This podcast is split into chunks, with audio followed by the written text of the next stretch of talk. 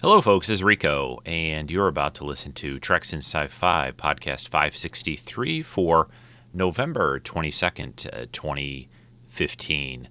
Uh, this is actually kind of not really Treks in Sci-Fi that I'm going to be playing for you. We're going to do a little cross promotion this week, and I am going to play for you a very cool episode of the Star Wars Stacks, which is a cool podcast by my friends uh, Jen and Joe and Chris. I don't know why I said them like in slow motion, why I did that, but anyway, they uh, cover Star Wars books. And if you don't listen, you may be listening already. I, I know we get a lot of cross uh, listeners between the the little family of podcasts. Uh, but um, if you don't, this will be a good example. Uh, it is one of their early shows. I think it's show the second show they did on the great Timothy Zahn book, uh, Heir to the Empire. But this is a great show. You should be listening to this uh, podcast because they're a lot of fun.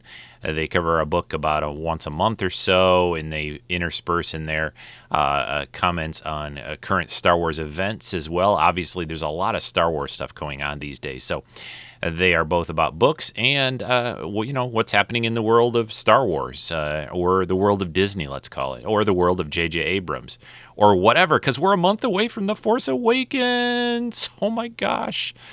I think I've already seen too much. I, I, am starting to just feel that. But um, okay, anyway, I don't want to talk too long because this is a pretty long show of theirs. I think it's a couple hours long. Uh, you know, feel free to break that up. Uh, that's what I do with longer shows uh, of other podcasts that I listen to. Two other things. First being uh, Happy Thanksgiving coming up to all the people in the U.S. listening. That'll be this week later on.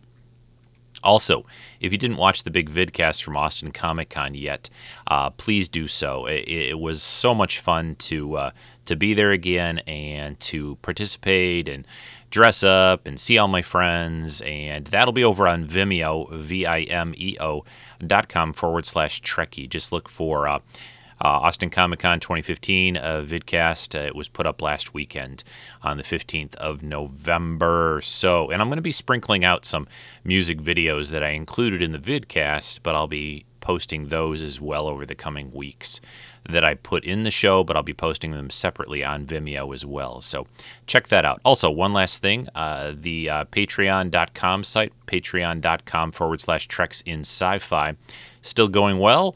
Uh, if you'd like to donate a dollar, two, three a month, uh, that'd be fantastic. Uh, hey, it's a giving time of year, right? Uh, so, uh, so go over there, check it out, patreon.com forward slash treks and sci-fi to help support the podcast and the upcoming weekly or bi-weekly or whatever I decide to do a video uh, short show that I am creating soon uh, to be taking advantage of the new displays and set that I'm creating here in the Rico Cave. So without any further ado, here are Chris, Jen, and Joe uh, talking about Heir to the Empire on their Star Wars Stacks a podcast. Uh, check it out. You can find it on iTunes, Stitcher, and all those good places. So I will talk to you again soon. And here goes uh, their look at Heir to the Empire. The Star Wars Stacks is a Star Wars Expanded Universe book club. The Expanded Universe, also known as the EU among Star Wars fans, encompasses all of the officially licensed fictional background of the Star Wars universe outside the feature films. Each month, the hosts will discuss a book from the EU.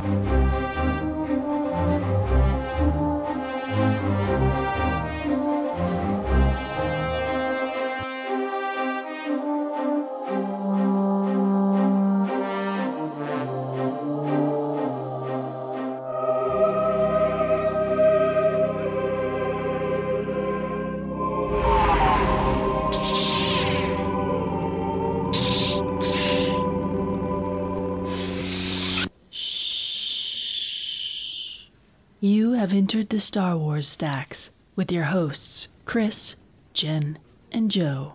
Please keep your voices down. Welcome to the Star Wars stacks. This is Jen. And this is Joe. And this is Chris.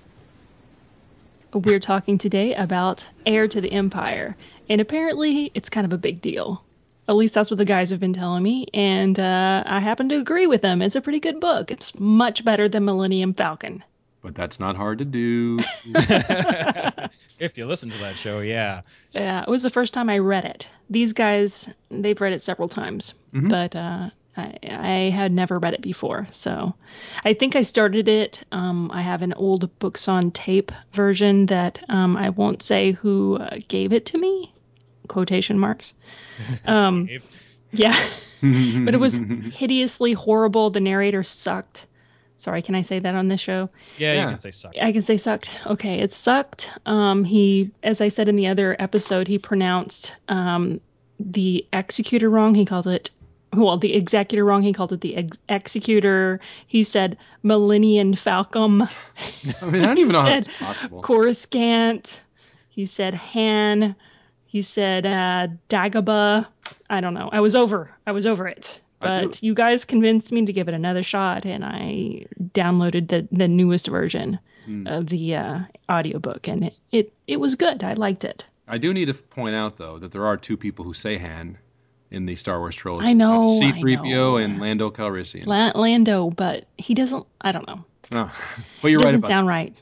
And Coruscant, every audiobook I I listened to before episode one came out, they said Coruscant. Mhm. Every single one of them. So when I first saw the movie and they said and, and he said Coruscant, I was like, oh, okay. And and you know what's funny is I'm I'm about ninety percent sure that the the books on tape version was actually narrated by Denis Lawson, who was actually Wedge. right. Really? Yeah. Well, he sucks. Damn it, Wedge. That's That is my professional opinion. you couldn't blow up the first Death Star, and you can't say Coruscant properly. he can't do any good back there. But he actually that's every as as most people know that's uh Ewan McGregor's uncle. Indeed. I, yeah, I just learned that on Pinterest of all places. I saw Ewan McGregor said Coruscant properly. Ah, He did, Why but I bet he was why- coached. Yeah. Probably My not by George. not by his uncle, not by Denis at least. Nah. Uncle Didn't- Uncle George, not Uncle Yeah. Denis. Didn't uh, Denis Lawson end up in like episode two somewhere? I thought. I, I'm not sure. Maybe in like some crowd scene. No, I'm thinking of Mm. Anthony Daniels in in the um, bar. Right. Yeah, because I got Jar I've got Jar. his, his Wikipedia up here, and it just Yeah. says the original three movie Star Oh. Wars movies. Though he was in something in 2012 in Broken, he played Mr. Buckley. His career is going gangbusters. Yes, he's been in 1, 2, 3, 4, 5, 6, 7, 8, 9, 10, 11, 12, 13 movies since 1977. Hey, that's more than us. Yeah, That's true. Episode 4 was his first uh, his his acting debut, Hmm. or He so looked- it seems. He looks like a like George Harrison, like a young George Harrison, or more, more Paul McCartney. Maybe he looks like a Beatle anyway. His photo on Wikipedia is very squinty. He's squinty. Yeah, he's British. Actually, he's Scottish. Ah, sorry. Uh oh.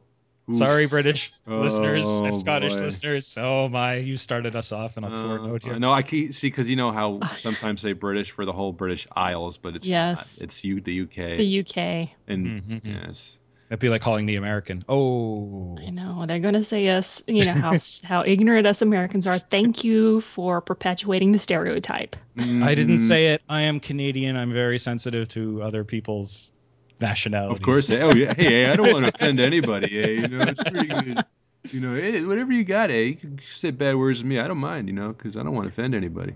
It's it's actually funny when people on on on my other podcast, uh, when when people write in, they one of my listeners started up a term called uh, they they refer to themselves as nationally challenged.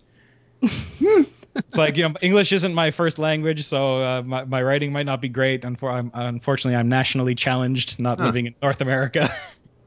Interesting. and it's kind of become a thing. So now all my for, quote unquote foreign listeners refer to themselves as nationally challenged.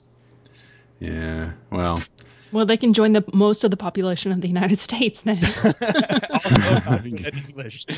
yeah. most of us not bilingual. I grew up in New York, so you know everybody I grew up around. I don't think I think English was their second language. Hey, Yeah, I speak true. Italian. Irre- you know how many times I heard like irregardless? I'm like, Irregardless. Mm. Yeah, I'm like, it's not a word at all. But uh, there was some Star Wars news. Um, nothing major. I mean, the thing is, we're recording fairly before uh, release. You know, we have holidays coming up and stuff. So April's a busy month. yeah. So, you know, what we're we're looking at here is uh, saying JJ's casting unknowns in episode seven. Really? I mean, because no movie put out ever has an unknown person. Um, and also that the movies are set 30 years in the future. Again, no bleep. You know, yeah, not really. I I mean, one one thing about that is it does give me a little bit of hope that a lot of the EU stories that we love, including the one we're about to talk about, may because they're moving so far into the future may may not not cease to exist. Mm, well, as we're probably going to discuss as we move through this particular book, um, it contradicts screen stuff big time. This book. Oh yeah, absolutely. So it's been, and then the next book more so.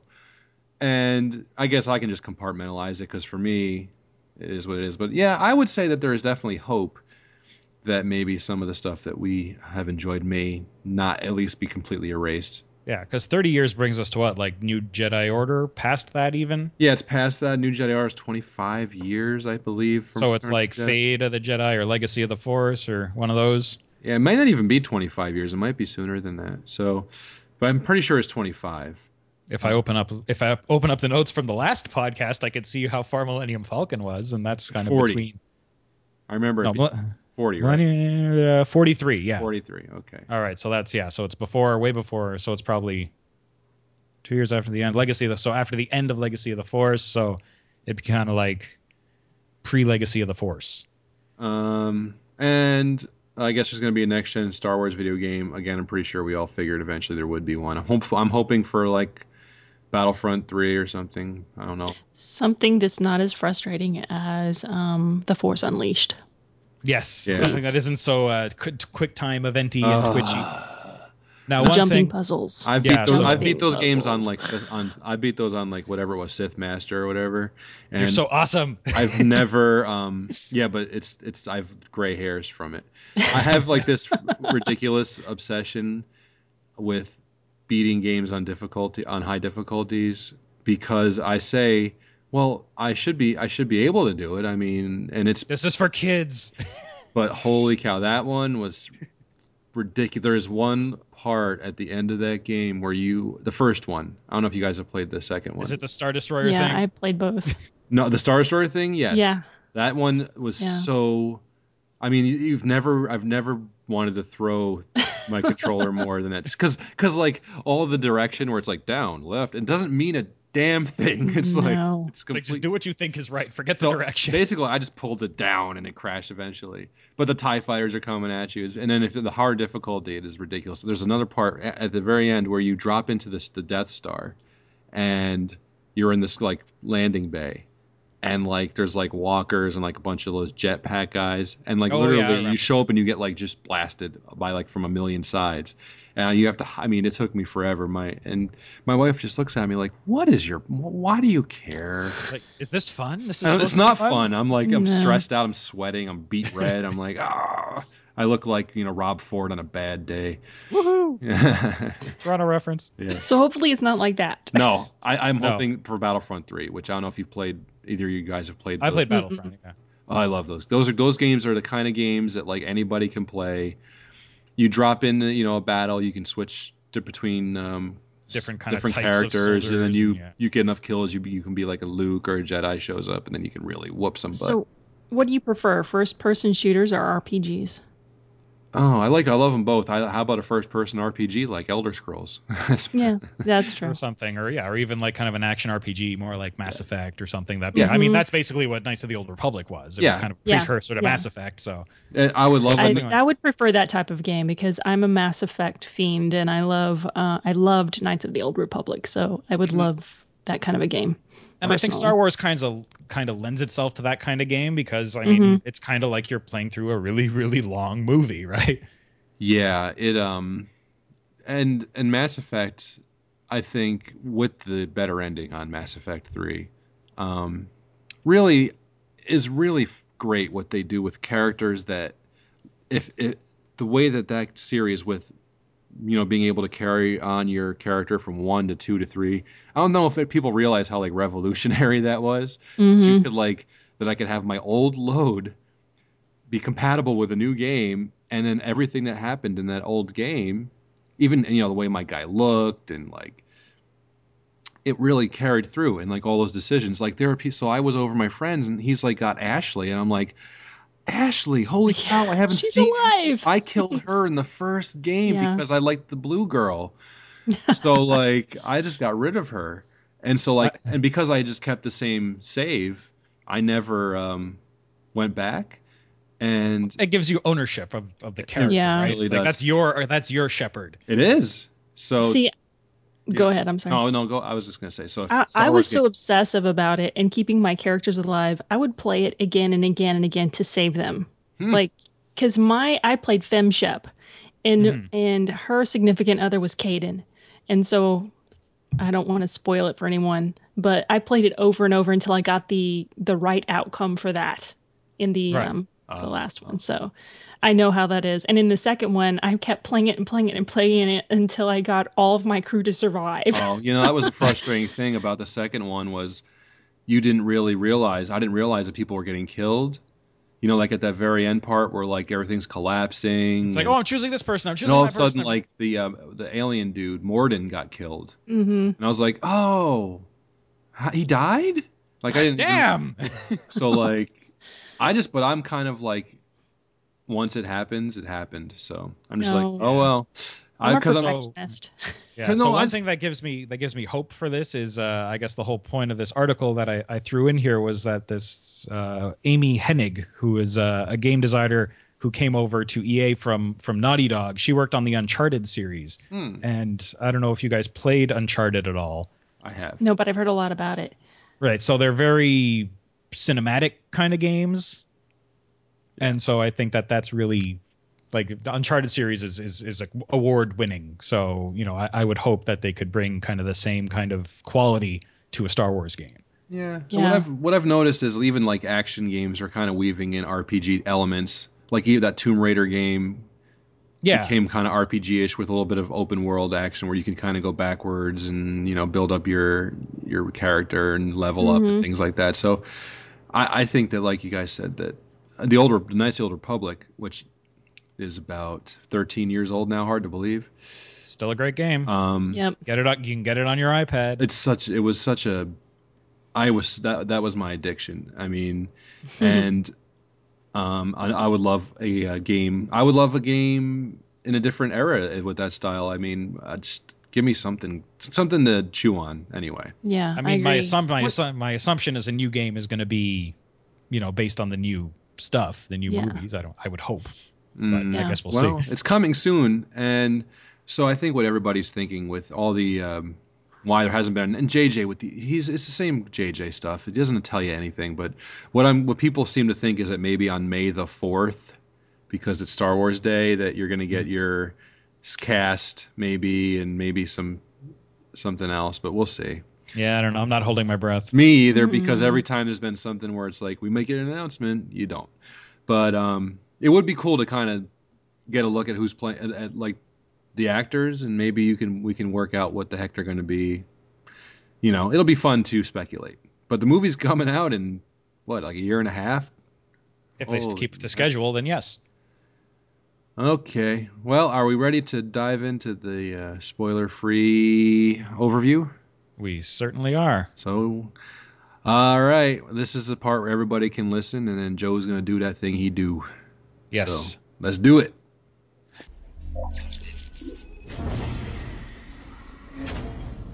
You have entered Level 1, a spoiler-free zone of the Star Wars stacks. So it's five years after the events of Return of the Jedi. The Emperor is dead, and the Empire is a shadow of its former self. The remnants of the Imperial fleet are kind of huddled together in one quarter of uh, of the Empire's former territory. So things aren't looking great for the Empire, as we may have assumed from the end of Return of the Jedi. Uh, meanwhile, in the Empire's place, a new republic has been declared by the former leaders of the Rebel Alliance. Uh, the New Republic has taken up residence in the former Imperial Palace on Coruscant. Coruscant, not Coruscant. very important to, to point out. Uh, well, it's growing very quickly. Uh, the burdens of government lay heavily on a select few people, including Leia Organa, or as she is now known, Leia Organa Solo. Uh, since we last saw them, Leia and Han have gotten married, all wonderful and happy, and uh, Luke Skywalker has embraced his role as the first in a new order of Jedi Knights, sworn to defend justice and the honor of the New Republic. At the same time, however, unknown, or perhaps even unbeknownst, if we want to use a fancy word, to our heroes and the fledgling government, the last of the Emperor's warlords has returned from an extended mission in the unknown regions. This tactical genius has taken control of the Imperial fleet and has set into motion a grand plan to destroy the rebels and their upstart government, as he refers to them as. They're not the New Republic to them, they are the rebels still. Hmm. With incredible cunning, some special equipment, a race of alien assassins, and more, this new enemy threatens to spell the end for both the New Republic and the Skywalker and Solo families themselves. Okay. Wonderful, very exciting. Goodbye, folks. That's it. Yep, that's it. It's been a good show. It's a good book. Podcast over. Go read it. Okay. So um, that's that for the non-spoiler section. And if you haven't read the book and don't want to learn anymore, pause it, uh, come back because um, we don't want you here if you don't know because we don't want to ruin it for you. but uh, anyway, we're gonna now after this we're gonna also all spoilers all the time, and uh, that's that. So here we go.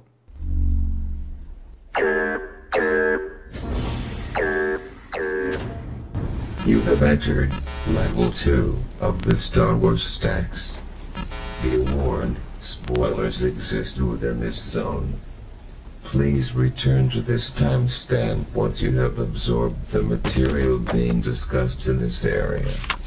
So before we get going into the uh, actual story, thought about kind of talking about the um, expanded universe up to this point, which was um, nil. We kind of talked about this on the Kenobi podcast that we did for Treks and Sci-Fi, not in depth, but what was considered to be the expanded universe was um, Splinter of the Mind's Eye was like the first non um, canon uh, Star Wars book, which is is a really weird book. Oh, It is. gosh, We'll- we'll- we'll it was hard to we'll- get through. Yeah, it's Yeah, real we'll, tough. we'll have to cover it one one one. Of yeah, these maybe on a months. ho- maybe on like our Halloween show or something. It's a weird one. It is an interesting one, that's for sure. And basically, what really went on was mostly just comic books. There wasn't really any real novels to speak of, and they say that the the big change came. West End Games began to publish uh, the, a Star Wars uh, tabletop RPG in 1987, and so in, in, you know for, for people to be able to make new stories, they had to. Uh, West End Games had to provide like supplemental material, you know, Background you know background stuff because like if, if you've ever played one you know you have like those source books and that kind of tells you the universe and like this is a data pad this is a you know a speeder. All the little details that were you know sort of in the background became more prominent like you know the the alphabet the star wars alphabet which is called Aurebesh um, it was just like a piece of set dressing. It really wasn't a language but um, the guy that, that made the uh, West End Games books, he took those symbols and he made a whole alphabet out of it. And then Yeah, they, he, like mapped them to letters. and- yeah, he mapped it to letters. He figured out what they were trying to say on these things. which I'm sure in the movie on in the set dressings, I'm sure they didn't really intend to say anything. Probably. but um, they used it in the films afterwards, you know, the prequels. Um, So all these details turned the the Star Wars, the West End Games stuff, into like a reference library for Star Wars universe. And they say Lucasfilm actually sent copies uh, to other EU developers to use as source materials. Um, and it was in the 89 was when was when uh, Timothy Zahn, who's the author of this book, got the call to uh, do a Star Wars uh, trilogy. And So that's actually interesting. That's something that I wasn't I wasn't sure about. So was he got a call from basically Lucasfilm? yeah, or, Bantam, yeah. who was his publisher, contacted him, and they kind of said, "Listen, um, it was his agent, and he was writing a book for Bantam already. He was writing. Um, I'm not sure if he was writing in that Conquerors trilogy yet or not, which are really good books if you have. I think that may have come out later, but yeah, maybe it was the- later. But anyway, he was writing his first book for for them, and then he got a call from his agent saying that they got an offer. So they offered a book that him to write them, and I think um, he's like definitely probably my favorite Star Wars artist. I've met him a couple times at conventions. He's a super super nice guy, and he'll he'll BS with you a little bit um, if you have any questions. He's a cool guy, but um, and really that is what it's not. And I said before, it's what ignited my fandom again because I was done with Star Wars. You know, I was sort of like, eh. You know, again, it was like as a kid, you move on. And then when those books came out, and I was probably 15 or 16, I saw it in the store. It was Star Wars, and I was like, "Oh, look at this!" And I, I was I'm a big reader, so I read it, and it just like, reignited my Star Wars fandom. It really hasn't gone away. So, and it did it for the whole, you know, everybody. It sort of re, they became bestsellers, and all of a sudden, Star Wars was sort of a thing again, a property that could be sold, at least as, as books. And then, of course, we know that video games and then new movies and stuff came afterwards. But this is what started the expanded universe as we know it. This is what um, kept Star Wars fandom alive for quite some time. So, anyway, I thought we, it would be good to kind of know where we are in the book universe as far as what Star Wars was before, which was not too much. so, But I guess there was kind of you said there were some comic books, and I think there was was there a newspaper strip as well for a while. but they were terrible. The comics were not good hmm at all. Anyway, you guys want to talk about the characters before we get into the story a little bit? Sure. This book came out hard copy 1991 and paperback in 1992. We should Right. probably say that. Oh yeah. Yeah, So- very important. And yeah, that's uh, I guess I told that and, and told that story in the first. So, okay, episode. how old were you in 1991, Joe? you were like a old- baby, weren't you? How old? well, considering I was I was I was born in 1981, so that would make me 10. 10. right? Yeah, and you were. But I picked this. I, I picked up the book. I picked up this book in paperback, so it was 1992. So I was 11. So I was much much Yeah. more Uh, mature than I had been when I was 10 years old. I was a junior. Me too. I was junior. I was a junior in high school. I was uh, 16, almost 17. hmm Yeah, I mean, when I was a kid, I was a I was a big reader, and uh, you know, maybe to to the fault of me not having that many friends or something like that. But um, but I actually I very specifically, aside from the story that I told previously, remember that I you know saw the book in the Cole's bookstore and and all that. I do remember that we bought the I bought the book. I guess probably my mom bought me the book because I was 11, so I didn't have money. But uh, I think very shortly after we bought the book, I actually went on a camping trip with my family. We'd always go camping in the summer, and basically that entire camping trip, I didn't go fishing, I didn't like go biking, I didn't do any camping stuff. I, I sat at a picnic table or in the tent or whatever, and I read this book. Yes, I'm a nerd. Sorry, Joe. I, I I embrace my my nerdish. Can we really call anybody? And I think that we're sort We're of. doing a podcast Yeah. about Star Wars books. Are we like now differentiating between us who's nerdier? I mean, we're in big trouble then. you know, we're like, are we, are we the cool kids like a letter jack, Letterman jackets? It's on? called self-deprecation. I know. I'm just, I'm just joking. We're all nerds. We're all, we're all nerds here. How are you?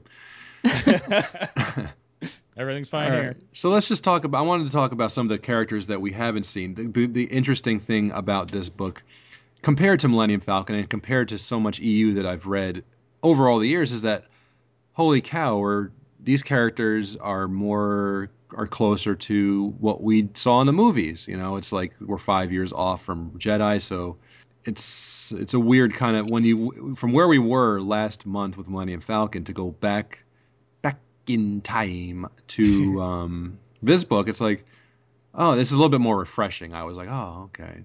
So, but the, there are a bunch of new characters, um, and I think some of these characters are just really great. Great. And I mean, the bulk the bulk of these new characters endure. Like, Oh, these yes. aren't just one offs. No. Some of them, or there's a few of them that are, but kind of the big ones that that are memorable from this series Oh, absolutely. play huge roles in in the rest of the EU. So the very first kind of significant character that we meet is uh, Captain Pellaeon, um, who is in charge of the uh, Star Destroyer Chimera, um, and he's sort of what I what, uh, what I would describe him as is like just a soldier, you know, like a good soldier, and I was like, and and you kind of get the sense from him that Timothy Zahn was like wanted to very much say that this guy was just an officer, a loyal officer, but he's not some evil, you know. He's, he's not like a maniacal imperial officer. He's Right. just like a standard. This this is like a normal imperial officer. They're they're probably not horrible people, and they just sometimes have to do pretty crappy things.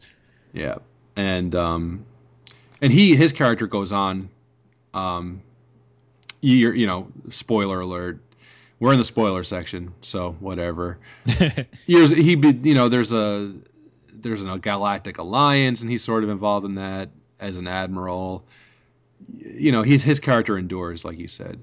What did you think of him, Jen? Kind of just Uh, like standard cookie cutter. Yeah, Yeah, he's all right. yeah. he's got a mustache, He didn't make an impression on me. right? But But I think that's the point. He's not really intended to No. make an impression, at No. least at this point. Yeah. Um, but then the character that does leave the impression is our second major character, which is Grand Admiral Thrawn. Grand Admiral Thrawn, who is a fascinating, fascinating character. I almost want to say, and and maybe it's kind of belittling a little bit, but he's kind of like the Lex Luthor of Star Wars. hmm Yeah, just That's not true. without a big dumb like robot suit or something. right. But like he, you know, for a while when you're you're reading reading or listening, you're kind of like Thrawn isn't he's all right. I mean, he's just like he just was an imperial. But then you know he starts killing like you know ensigns and stuff or whatever. You're like, all right, he's a little bit he's evil. Um, and frankly, it's like much more chilling when he does Yes. it than, Yeah. than, than when Vader does it. You know, I wasn't. Af- I wasn't sure whether I should be afraid of him or not at first. He didn't seem, you know, Vader scary, but he's just like yeah, really smart kind of Yeah. thing. And then, He yeah, is, and got- he's an art snob. right which i think Yeah. is the that's the fascinating thing about him is that the way he learns about an enemy is to study their art he says you can learn everything that you need to know about a species from their art which i found pretty interesting at least it was an interesting sort of take on on how he sort of interpreted his tactics for um, for individuals i thought that was a pretty cool and yeah he loves art he sits there with the holographic art in his little command his like sort of meditation slash command Yeah. center. He's His definitely office. more cultured. He's more cultured than than Vader ever was. oh yeah Background's think they put- completely different. I'm sure. Yeah, and I think they play that off pretty well in the the newer audio production with uh, kind of his voice. It sounds very cultured. He has kind of like a very erudite Nice. yes yeah, very nice accent and well remember when i said I, I was like benedict cumberbatch could play him this guy kind of sounded like benedict cumberbatch when he was doing thrawn Mm. so it kind of fit for me Yeah. again, these audiobooks, the performances on them are just are just really really well done. But Thrawn is a is a great character, and, and as the story goes on, you know, when he shows up uh, on a planet, you're like, oh crap, you know, like there's it's gonna, over. Like yeah, you don't just give up. very very cool villain, and he's gonna certainly we're gonna be talking about him for the next two podcasts because his character will be the main adversary in these books. I'm not sure, but or what the timing is, but that, okay. Well, we have in on Coruscant. There's a new sort of, um, I guess you could say he's a adversary of like Admiral Ackbar. He's uh, that Senator Borsk Fey'lya, that jerk of a Bothan. He's the he's in charge of the many the many Bothans that died. He's the Bothan that didn't die. Right, Darn exactly. it. There was a um, there was a comic that was um, it's a goofy comic. It's called Tag and Bink. I don't know if you guys have ever seen them, but it's sort of like a comedy Star Wars comic where these two characters are sort of weaved into the trilogy and in both trilogies, and uh, they're sort of involved in getting the, the Death Star plans for the in the, Right. the second Death Star, and they got it from a guy named Manny Bothans, and he got a, sh- a whole shot through him by Boba right. So Fett. Manny Manny Bothans. Right. died. It was pretty. It was stupid but funny. Let's see who, and then uh, there is the the nutty uh, Jedi Joruus C'baoth. C'baoth. Um, yes, that's the that's the pronunciation that I hadn't Is it Jorith or Joruith? Joruus. Joruus. It's and that's very it's very explicit because there's two U's in his name, and that comes up. We'll talk about that later on. I In think. the in the third book, that will be relevant. Oh yeah, that's Yes. the way he pronounces it. Yeah, that's right. yeah, and- Joruus C'baoth. Mhm. and um, we find out that he's not like a genuine uh, missing uh, Jedi Master. He's a clone of a Jedi Master Mhm. who died uh, before the Clone Wars happened. And uh, what was the name of the the uh, Clone Wars novel. Was it um, Outbound Flight? Outbound Flight, Yes. which is That's really, the first time I heard of that character, Yep. or at least his his original copy. Yeah, so this is this is where they they first refer to that project which sparks that book. yeah, Timothy Zahn wrote that, and it was meant to, to be a prequel to this, and to sort of make an effort to weave somehow the inconsistencies in this book, which are going to naturally come into uh, regular Star Wars history. So uh, that's a any listen any any Zahn book that you get, it's going to be good. I haven't read a bad one yet. I really haven't. They're all great. He has a couple of they're based just on with Mara Jade. Uh, I can't recommend those enough. But anyway, we'll, get those later. Mhm. Sure. Um, and we- Speaking of Mara Jade, Yeah, let's talk about her. yeah, there's the big one. I was getting there. yeah, but um, she's uh with this Talon Karrde guy who's a smuggler, sort of king- Chief. chief kingpin, Mhm. he's kind of like the dude that took over after Jabba. Jabba, died. Yeah. and she's at first she's just sort of his what would you say like his uh right hand man. right hand lieutenant. Yeah, kind of a snoot you know she's kind of like you know knows how to do everything better than anybody else and whatever but you don't really get a sense of of her deeper uh, purpose which of course is that she wants to kill luke skywalker really bad but and uh, he's really I like the way I mean Talon Karrde is very interested in her background. He doesn't know where she came from. yeah She has a very good handle on um, like you said she knows how to do everything, but she's she um does her job. She um, manages well. Uh, she's a great pilot. All these things, and he's like, "What? Where did she come from?"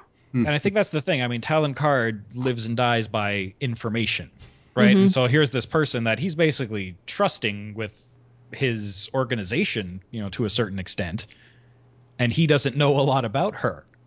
So, you know, I think that would be kind of an issue for him. Yeah, Hmm. Yeah. Um, she's definitely. I mean, there's a reason that she became a popular character, even though in this book she more annoys you than anything. She comes across a little whiny. She's, you know, whiny and petulant. there's and, another word I would use that starts with a B, Right.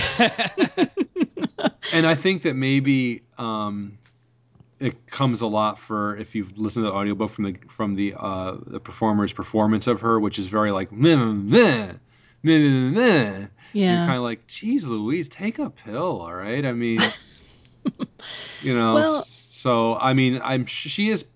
I I never pictured her more as petulant, more just kind of like cold. Angry. Mhm, yeah, me too. So, you know, I, I guess it, it's all in that performance. But again, she her character is a character that grows very very much.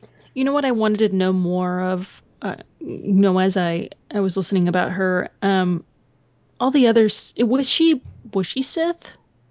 She was Emperor's hand, but was she a Sith? No, I don't think, not really. No, Because it doesn't sound like it in listening to this story. It just sounded like she was an agent. Yeah, who- there's I a think she had just enough training, let's Mhm. say, to to do what she needed to do. like Grievous. yes. Yeah. There's a book called um, Allegiance. That's a Mara Jade book, and it sort of Yeah, I love that book. yeah, that's sort of you get a, a better sense of sort of that she's just sort of the emperor's, you know, cleanup girl, and he Yeah. sends her out to like take care of things, and she's been trained, but It's like she's force sensitive, but he's like, I'm going to give you enough tools so that I can speak to you in your brain and, you know, you can hold your own, but you are not going to, like, you know, be a threat to anybody, to me or Vader, Right. as much as she didn't think that Vader was much. She doesn't have a very high opinion of Vader, let's say.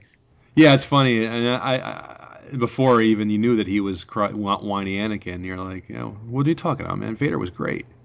And, you know, maybe Vader wasn't that great. Yeah, maybe Mara Jade had the right idea. yeah. but um, she's she's a great character, and it, she's, I mean, she does. You kind of in this book, she's more of just like the other sort of force person in this book that's not evil, that's not good. She's n- neutral. I- Neutral. she's An also. I think she feels like she she's lost. yeah, She doesn't have a purpose anymore, and she's her- angry that she doesn't have a purpose. yeah. I love I love um, we'll get into it again the story in a, a couple few, but um, I love that when she kind of talks about how she c- could have killed him. She wanted to kill him, I guess, at Jabba's palace, and then uh, you know he wouldn't. Jabba wouldn't let her go, which is It was just like I was like, What- Jabba wouldn't let you go. right. It was like Right. Weird, but uh, you know, but I guess they they wanted to have her somehow Luke have some recognition of hers for some reason. Anyway, those are the new characters, and then of course there's all the old favorites all show up in this book, um, for sure. And there's you know Obi Wan even right in the beginning, little Obi Wan dream. But um, let's just dive into the story here. So the beginning of the book uh, it starts off on the Star Destroyer Chimera, and uh, they've had a raid on Obroa-skai. Um, which is a kind of the library world. right. That is And- the most awesome name ever. It too, is. I It's a have to say. cool name for a, a system. so uh, the task, the uh, retaliation by the o- Obroa-skai people is just, you know, Thrawn just whoops them, and um, that's a pretty interesting little intro intro to the Imperials. It doesn't really tell you too much, but it tells you that there's a new new admiral. Um, and then I guess this is the first time we're introduced to the term Grand. Grand Admiral, Admiral, which is right? like you know, it's, it's like an admiral but turned up to eleven. um, and then Luke is is uh, in his in his uh, Betty Bye time, and Obi Wan comes and tells him, you know, I'm not going to be hanging out with you anymore. Um, he has to. I have to go back to my planet now, or whatever. no, but he kind of tells him that he's not going to be able to contact him anymore. The distances are too far, and that Luke, you know, is not He- the he's not the last of the Jedi. That he is the first of the new and that Leia kind of senses Luke's like in some kind of a depression and you know sends C three PO to talk to him, which I thought was a cool little.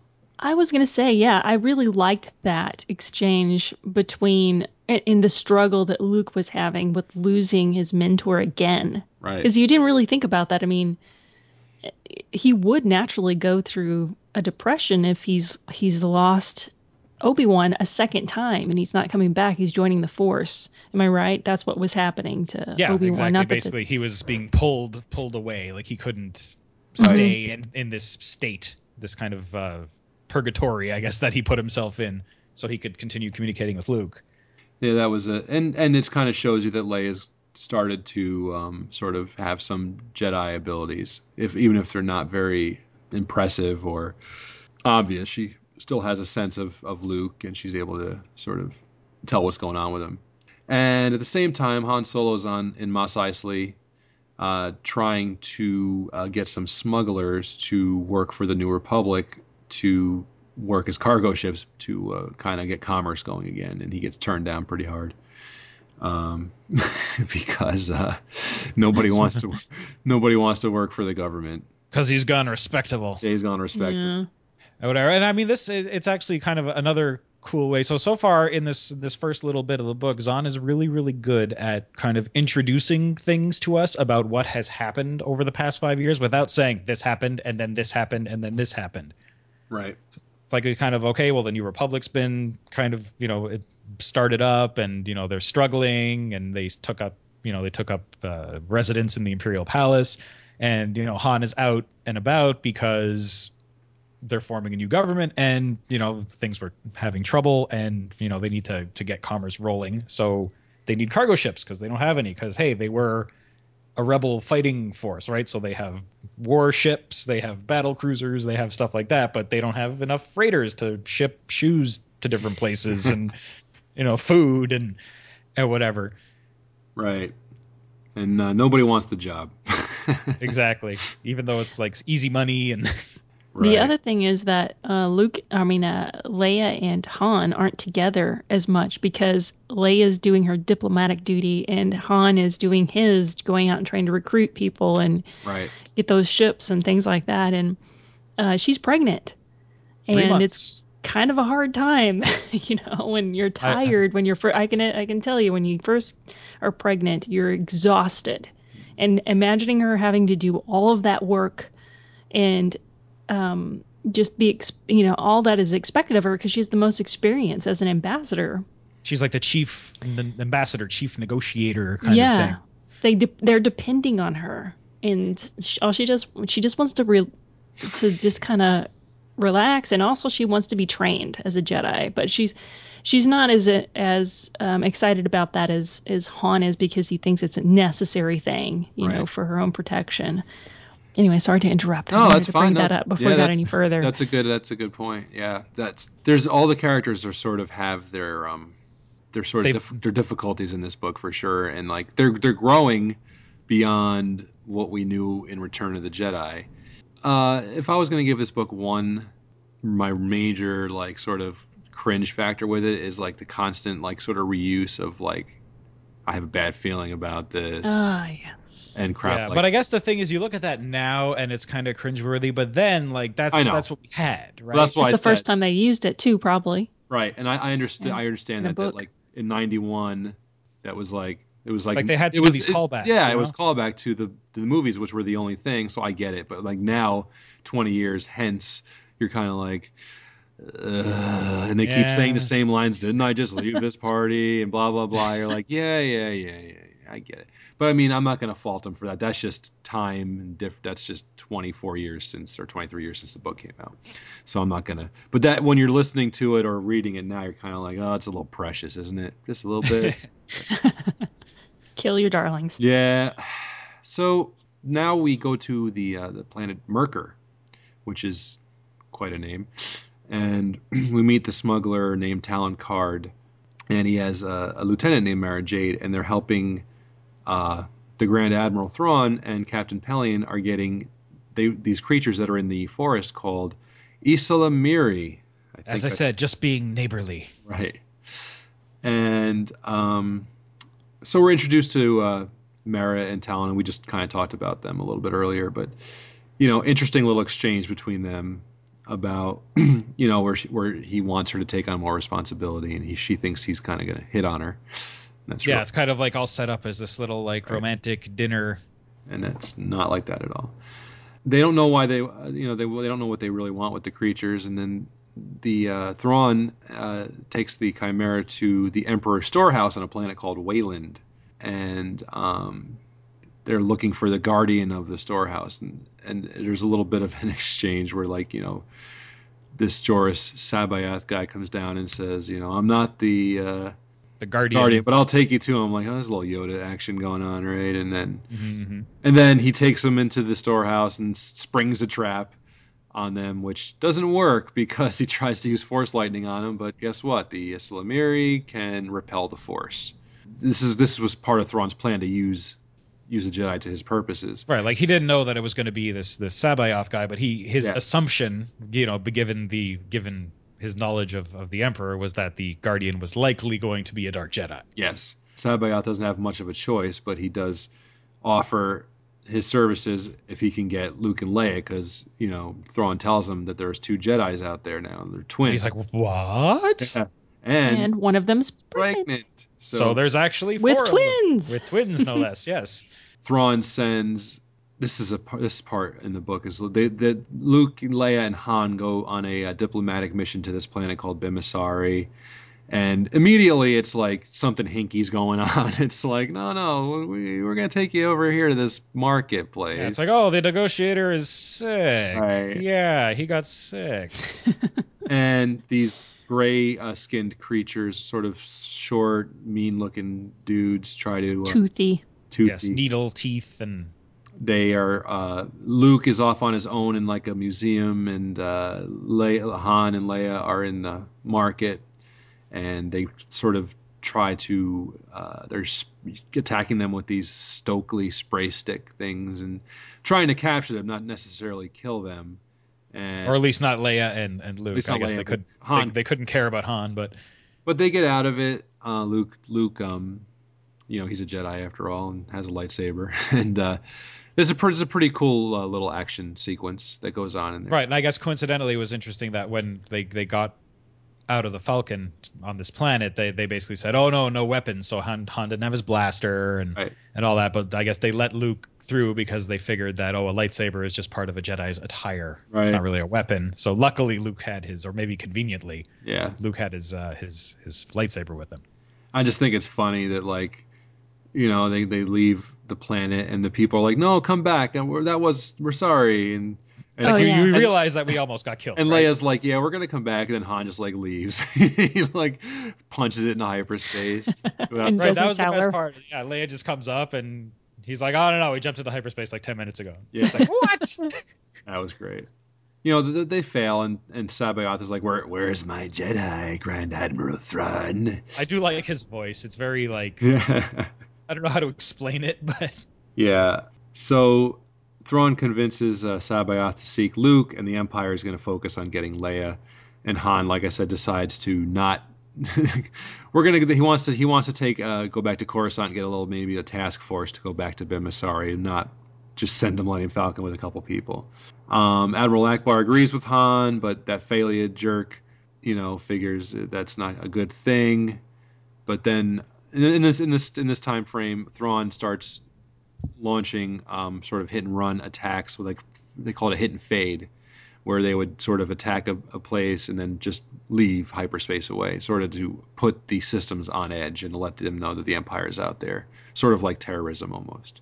So then they go to Bpfassh. This is a Bpfassh. Yeah, I just the planet names in this are awesome. So then there's another. These Noghri again try to get Leia, And, and again, they can. Is this is this the one with the fake Falcon? yes, this is the one. This is a that is a pretty cool part with the with the uh, fake Falcon. and actually, this is this is interesting because I I was a I know we talked about kind of the, the West End games, uh, you know, source books and all that stuff. Because and here there's actually a little inconsistency because the reason they find they that Han figures out and they all figure out that this ship that is coming to quote unquote save them is not actually the Falcon is because they're not using the belly, the hidden kind Right. of belly cannon or laser or whatever. And but if you actually go into some of the the source books, that that that hidden laser cannon is actually apparently standard uh, equipment on a YT thirteen hundred freighter. Oh god, you're such a dork. Nerd alert. Yeah, Nerd alert. no. Yep. Um, So there's a little inconsistency there. I would figure there'd be like a million reasons why he would know it's not the Falcon, especially when you say that you know when you, we know that the Falcon is sort of Han's work in progress, and that he would sort of recognize it pretty easily. Kind of be like, oh yeah, the, the, that scratch is in the wrong place. Right, but it was a pretty funny little thing where like they're like, "No, come on, here's the Falcon." Like, wait a second. Yeah. So that was a, that was, but the, again they fail. I mean, the- these Noghri are As we like, find out, as we find out, they're called. Yes. yes, we find out later. We we don't know that till later on, but that's what it, that's what we know them as. But they decide to go visit Lando system, or no, wait, sorry, no, they decide to. Lando's got some business uh, thing going on in this place called Nkllon, where they have to, where the sun is so hot that they have to like go behind a shield ship, this big, huge like umbrella that they have to fly behind to get to where Lando is. And this And- is actually some foreshadowing here. So when when they get there, they say, "Oh, well, if you just rig up your ship to our ship using, I guess, what they call a slave, Slave circuit, Circuit. then you know we can just do a micro jump and we'll be there in like ten minutes." And Han's like, "No slave ship, no slave circuits on the Falcon. Blah blah blah. I won't let a computer fly my ship." And so it takes them like ten hours or something. Luke, um, we should say that during this same time, Luke decides to go to Dagobah. Um, You mean Uh, Dagobah? he goes to Dagobah. Dagobah system. he goes to Dagobah, and um, I guess because he's he's bummed out and he wants to make. He's just kind of hoping that maybe Yoda. There's something. He's plus he was at the he's uh, earlier on he was thinking about Dark Jedi, and then he thought about the cave on Dagobah, and thought maybe that and Leia and him sort of were discussing that there was a or Leia. I'm not sure if this was independent. I can't remember. But I think Leia was also thinking about the Dark Jedi's that were sort of killed. This is before there was a word called Sith, but um, and he goes to Dagobah to sort of you know maybe take a look, and he finds R2 finds this metal cylinder that's sending out a signal, and for and then uh, Of course, it's in the cave. it's in the cave, and R2 says that Lando would be the best person to um, bring it to. So Luke kind of shows up to Nkllon at the same time as Han and Leia do. Coincidentally, again. Yeah, and then you know Lando tells them, you know, what he's got. He's got these mole miner things. He says, "Oh, 51 of them were were stolen by the Empire." On on another one of those sort of um, Well, doesn't the don't the Imperials show up? Yeah, they show Kind of a- up. yeah, so this was so yeah, the Imperials kind of show up, and they had one of their star destroyers kind of kitted out to not need need Yeah. this shield ship, and basically they show up just long enough to steal these mole miners. Yes. Which will come back later. Mm-hmm.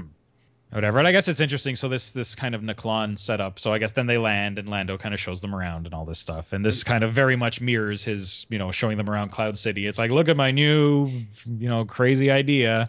Yeah, but it's funny that um, this is also it's not in this little breakdown that I'm kind of going off of, but this is sort of the part where the book they decide to Dark Tower it, which is all the characters now going to go Do their own their thing. separate ways. Um, they decide that Leia is going to go with Chewie to uh, Kashyyyk, even though apparently since the Empire has had been in charge, that Wookiees are not too fond of humans because of the whole slavery thing.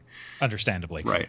Chewbacca assures uh, that her that, that she'll be that or Han that she'll be safe, and they rig up C-3PO, to, who's going to go with Han and Lando, to be princess to have Princess Leia's voice and to be able to interact with uh, people on uh, transmissions as Leia. So they, As, as a deception. which 3PO does not take to at all. He doesn't appreciate his voice being changed and doesn't. Well, they had to do some pretty crazy Right. hacking, right? They had to go around like all his firewall and, Yes. and all this. They kind of talk about like his watch guard programs and all this. They and if they mess up, they would basically like totally destroy his personality. Which Yeah, but Winter was seeing through it. Oh, she did. But she played Oh, yeah. I do like a part, the another part when you're talking about the we're talking about the droids, where um you find out that R two, you know, it's standard procedure to wipe astromech's memories, but that R two and the X wing, Luke's X wing, are so in sync that Luke hasn't allowed anything, hasn't allowed the X wing's computer to be wiped, and of course he wouldn't allow three uh, R two to be wiped. But that's a little interesting thing that you know, again, the regard that the uh, Star Wars universe has for droids. It's like, yeah, just mind wipe their minds. Who cares? Yeah, it's like whatever. They're machines. Like, but they're that our tools. our main characters sort of think of them more as friends, and they wouldn't want they don't want that to happen. So Right, you got to reinstall R2's version of Windows every couple of months, otherwise Yeah. he gets really slow. You know, so that's an interesting little. R2 does not run on Windows. R- R2, R- R2 He's runs too on, cool. he runs No, on Linux. yeah, he R two is a uh, main character of these movies, I think. So Han and Lando decide that they're going to um, visit Talon Karrde. I found that part a little bit interesting, where Lando's got this whole big business running, and then all of a sudden he's like, "Oh, I need to make a shopping trip off world, anyways. I'm going to come with Yeah. you." It was a little weird, but And we then, need, we need because it seems like, yeah, it seems like they haven't seen each other in five years. yeah, That that's kind of my take on it. And now it's kind of like, yeah, let's let's go on a trip. right. We're buddies, boys trip, whatever.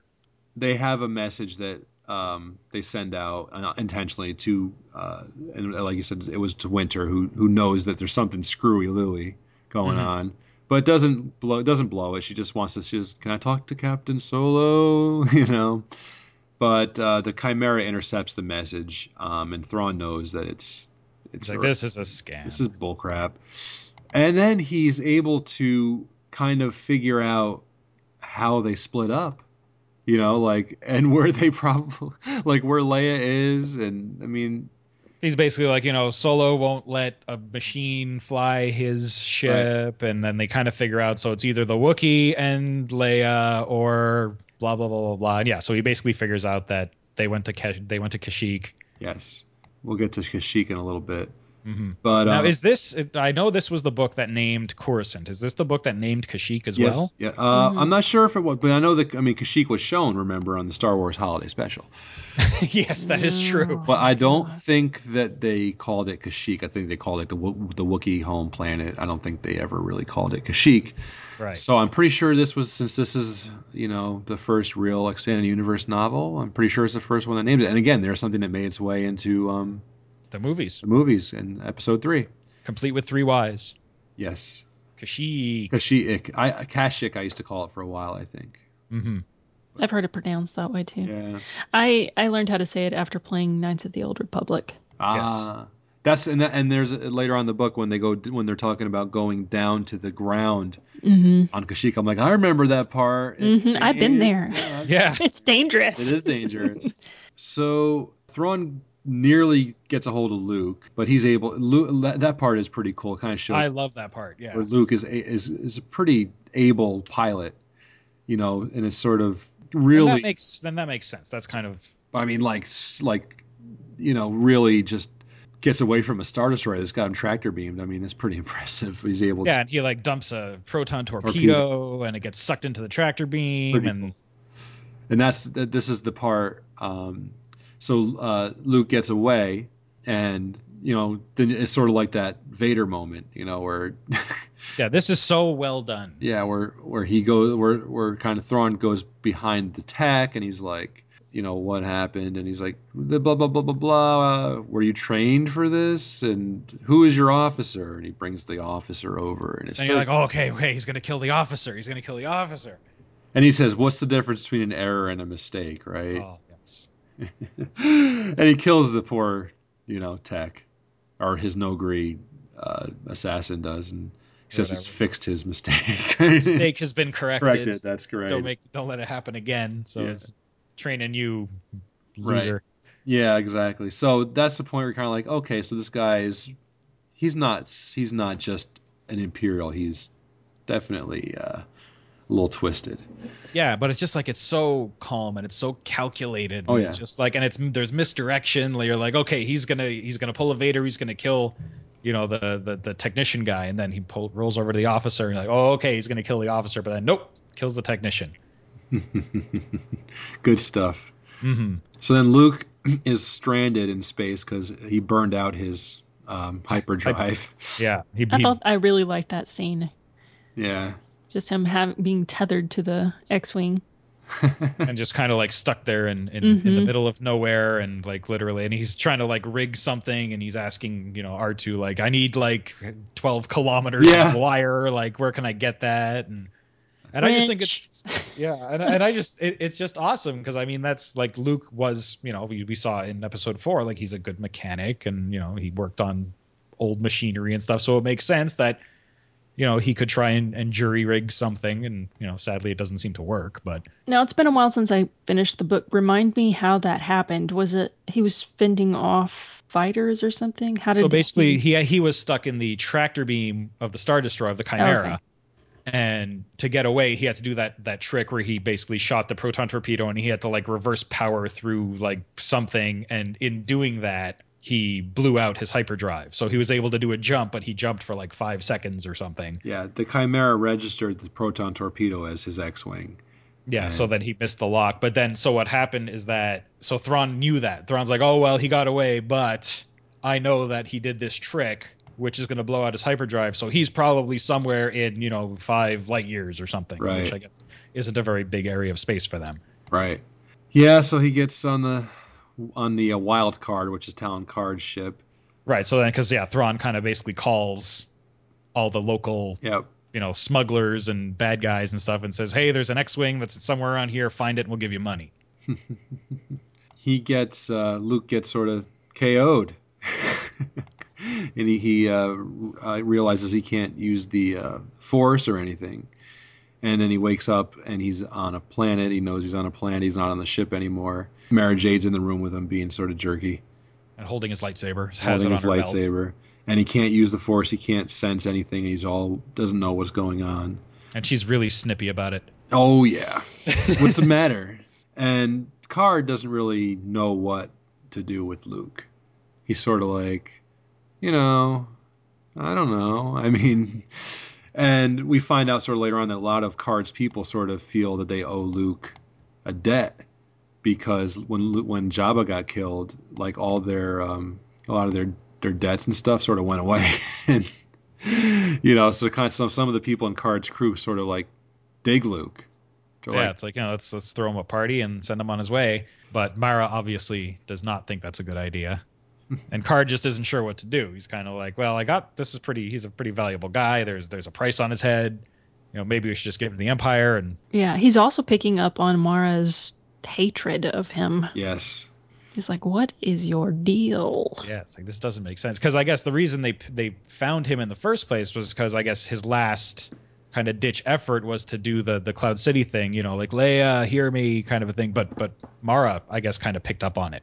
ah, yeah, yeah, and so they kind of he she they were on a run in the Wild Karrde, which is it, that that's something that that's interesting to bring up too. Is Karrde the name names of all of Karrde's ships are kind of little puns. but his ship is the Wild Karrde, and then he has another ship called like the Ether Way, but I guess it's you know the Either Way. Right.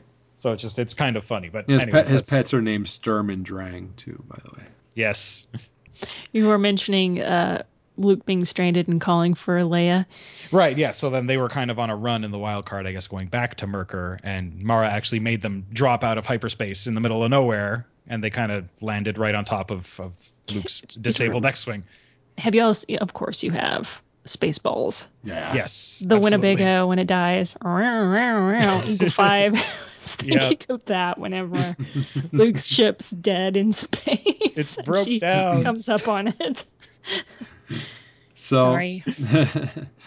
So uh, around this time, Han and, and is using C-3PO to transmit a message to Coruscant, and they sort of have this little coded conversation about the neighbors, and they kind of figure out, they piece it together that um, Fey'lya is trying to push Ackbar out of the uh, New Republic. So it's a Yeah, politi- so political Fey'lya- intrigue.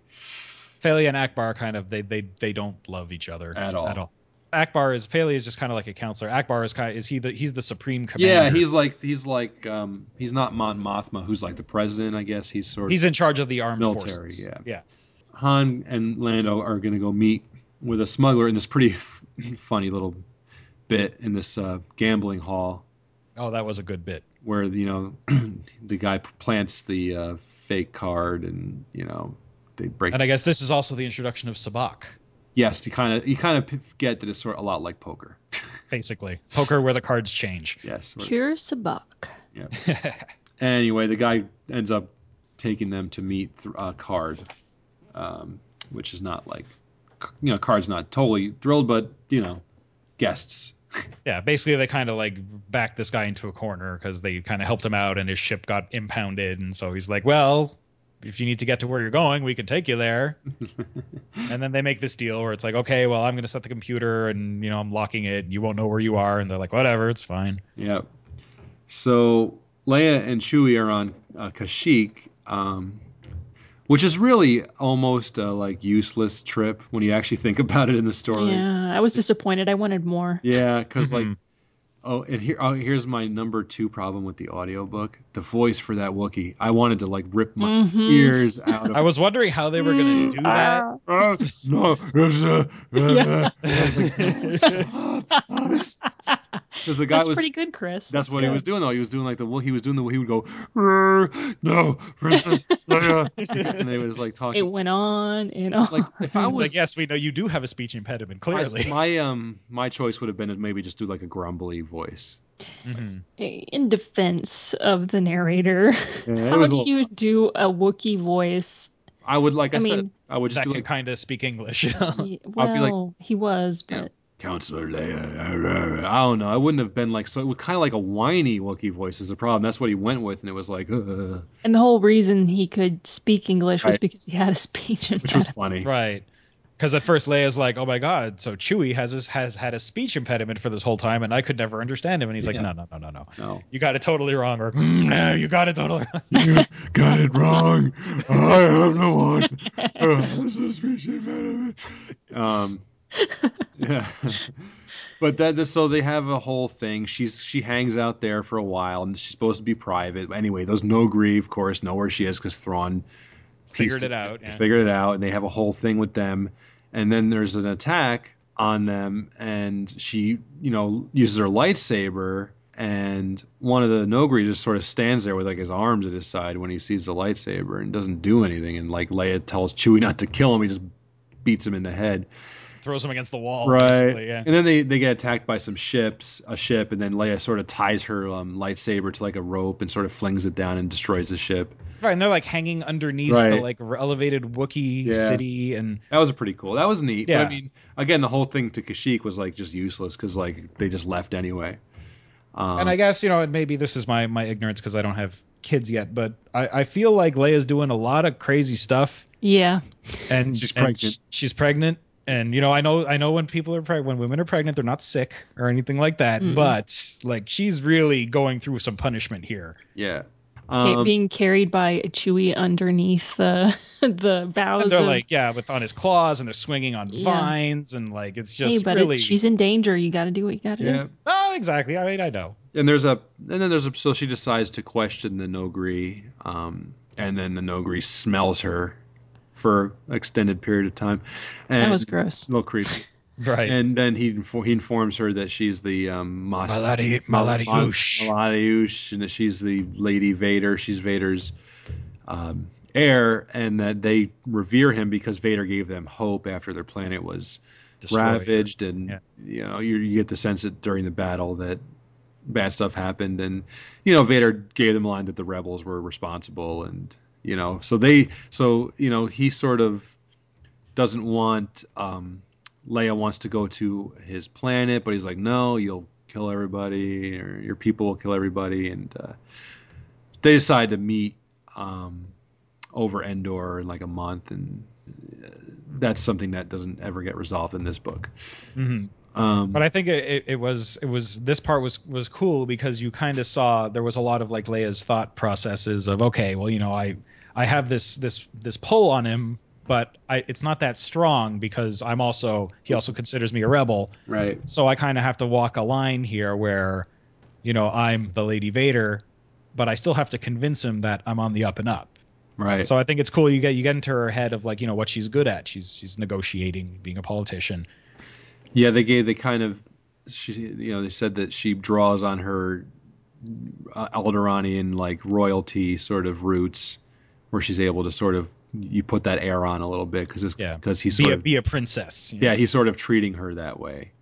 So that was interesting. Um, it's always interesting to see uh, a little bit of uh, what Leia when you know think about Leia as a princess, we all forget that she was a princess. Well, that's it. Because in the movies, you never see her as like a diplomat or you know a princess or or whatever. Very much, she's always just kind of running and gunning, which is cool. But there's this whole other side to her too. Yeah, that sort of pretty much wraps up Leia's involvement in the book, um, except for near the end. Like basically, Leia's role in this book was to meet the Noghri and to be in danger Yep, that was And be what- pregnant. and, be, pregnant. Yes. I also have to ask you a question though regarding her training. Um, what did y'all think about how uh, usually, and and I understand this because Luke doesn't have any real background in how things were done in the past. You know, training Jedi. Mhm. He doesn't want to be a teacher. he doesn't He's just think trying. he He's can trying do to it. figure it out for himself. He yeah, he even- just does right. He doesn't think he's qualified. And so whenever Han is like, she needs a lightsaber, and he's like, I'll make her one. he's like, wait, wait, what? You're putting You're the cart supposed to before the horse here. yeah, and she should make her own lightsaber, but Yeah. okay. But he doesn't know that. I mean, he was no, given a well, lightsaber he made his own lightsaber. He made his lightsaber. he did. after So- his original one was given to him. He lost Well, his no, first that's one and then he made it. yeah, Yeah, that's true. out of So- anyway, I thought that was funny. No, it, it is interesting, but and that's an interesting take, right? I think another one, kind of the reason that Luke told people that he was going to Dagobah wasn't because he was sad. It was because he's like, oh, I got to go find some stuff and see. And also, it's interesting. I keep thinking of things, but uh, Dagobah was like a big secret until Yeah. until this book. Like he hadn't told anyone where his secret quote unquote Jedi training ground was, and he finally tells Leia right. because they they bring up you know Dagobah and and the fact that this was it a Bpfasshi dark Jedi or something Yeah, like the- when, when, what they say that that Bpfassh doesn't like Jedi's because all There was a- their yeah. Jedi's went their their quote unquote Jedi's went rogue during the Clone Wars. right and one of them uh, was was tracked down and hunted Right. down on Dagobah Yes. and Luke's like oh wow that's coincidental yes. he basically goes to Dagobah to see if you know there was anything he could find there like training materials or anything that, that Yoda had left so he could kind of learn about you know what to do how Yes. to train people and more about the Jedi Order Yep. So back on Myrkr, uh, Karrde um, tells Mara that Han and Lando are in town. and she freaks out She has a you know crap fit because you know, duh, they have Luke and you It's know. like we got Skywalker here. You realize that? so they move Luke to this shed where they like next to a shed where they kept R2. Good plan, by the way, guys. Way to go with that one. So they put Luke in in this shed, and then you know, Han and Lando sort of give him the like the, the sales pitch on working for the New Republic. Karrde kind of thinks about it. He's like, yeah, you know, probably not, but it's intriguing. It's an interesting offer, as he says. it's interesting. Yeah, he basically plays off that. He's like, you know, I, I do have dealings with the Imperials as well, and you know, Yeah. I don't want to put myself on one side versus the other because then you know it's not good for my business, and Right. you know, playing the businessman. So um, they're having dinner, and during this time, Thrawn shows up and tells him that uh, he needs more ysalamiri, and that also that he's um, in the market for uh, ships. He wants ships. That's what Thrawn wants. And Thrawn insists on sending stormtroopers down to the planet, which Karrde does not like. Love, yeah. and Han at this time Han and Lando are sort of with their this slicer guy that they're they're kind of they want they they're asking for help with from sort of is they're up there looking through like uh, binoculars sort of at what's going on they see Thrawn they see the troopers they you know and sort of this guy sort of spills the beans to them and tells him. I mean, he's like a this this like nerdy computer. yeah, kid, he kind of tells right? them everything that's going that they captured somebody and that he's you know prisoner and he didn't know much about him and and so you know Karrde's kind of like "Ugh, all right. I mean, they go out to the the shed to sort of see who the prisoner was, but they figure they found out that Luke left. Now Luke broke out by like finding out that R two was in the shed next to him, and him and R two are able to. Um, Looks like MacGyver in this. I know he really is. He breaks out of that thing with he uses like the power cell from his fake hand, and they uh, Luke steals a um, a ship.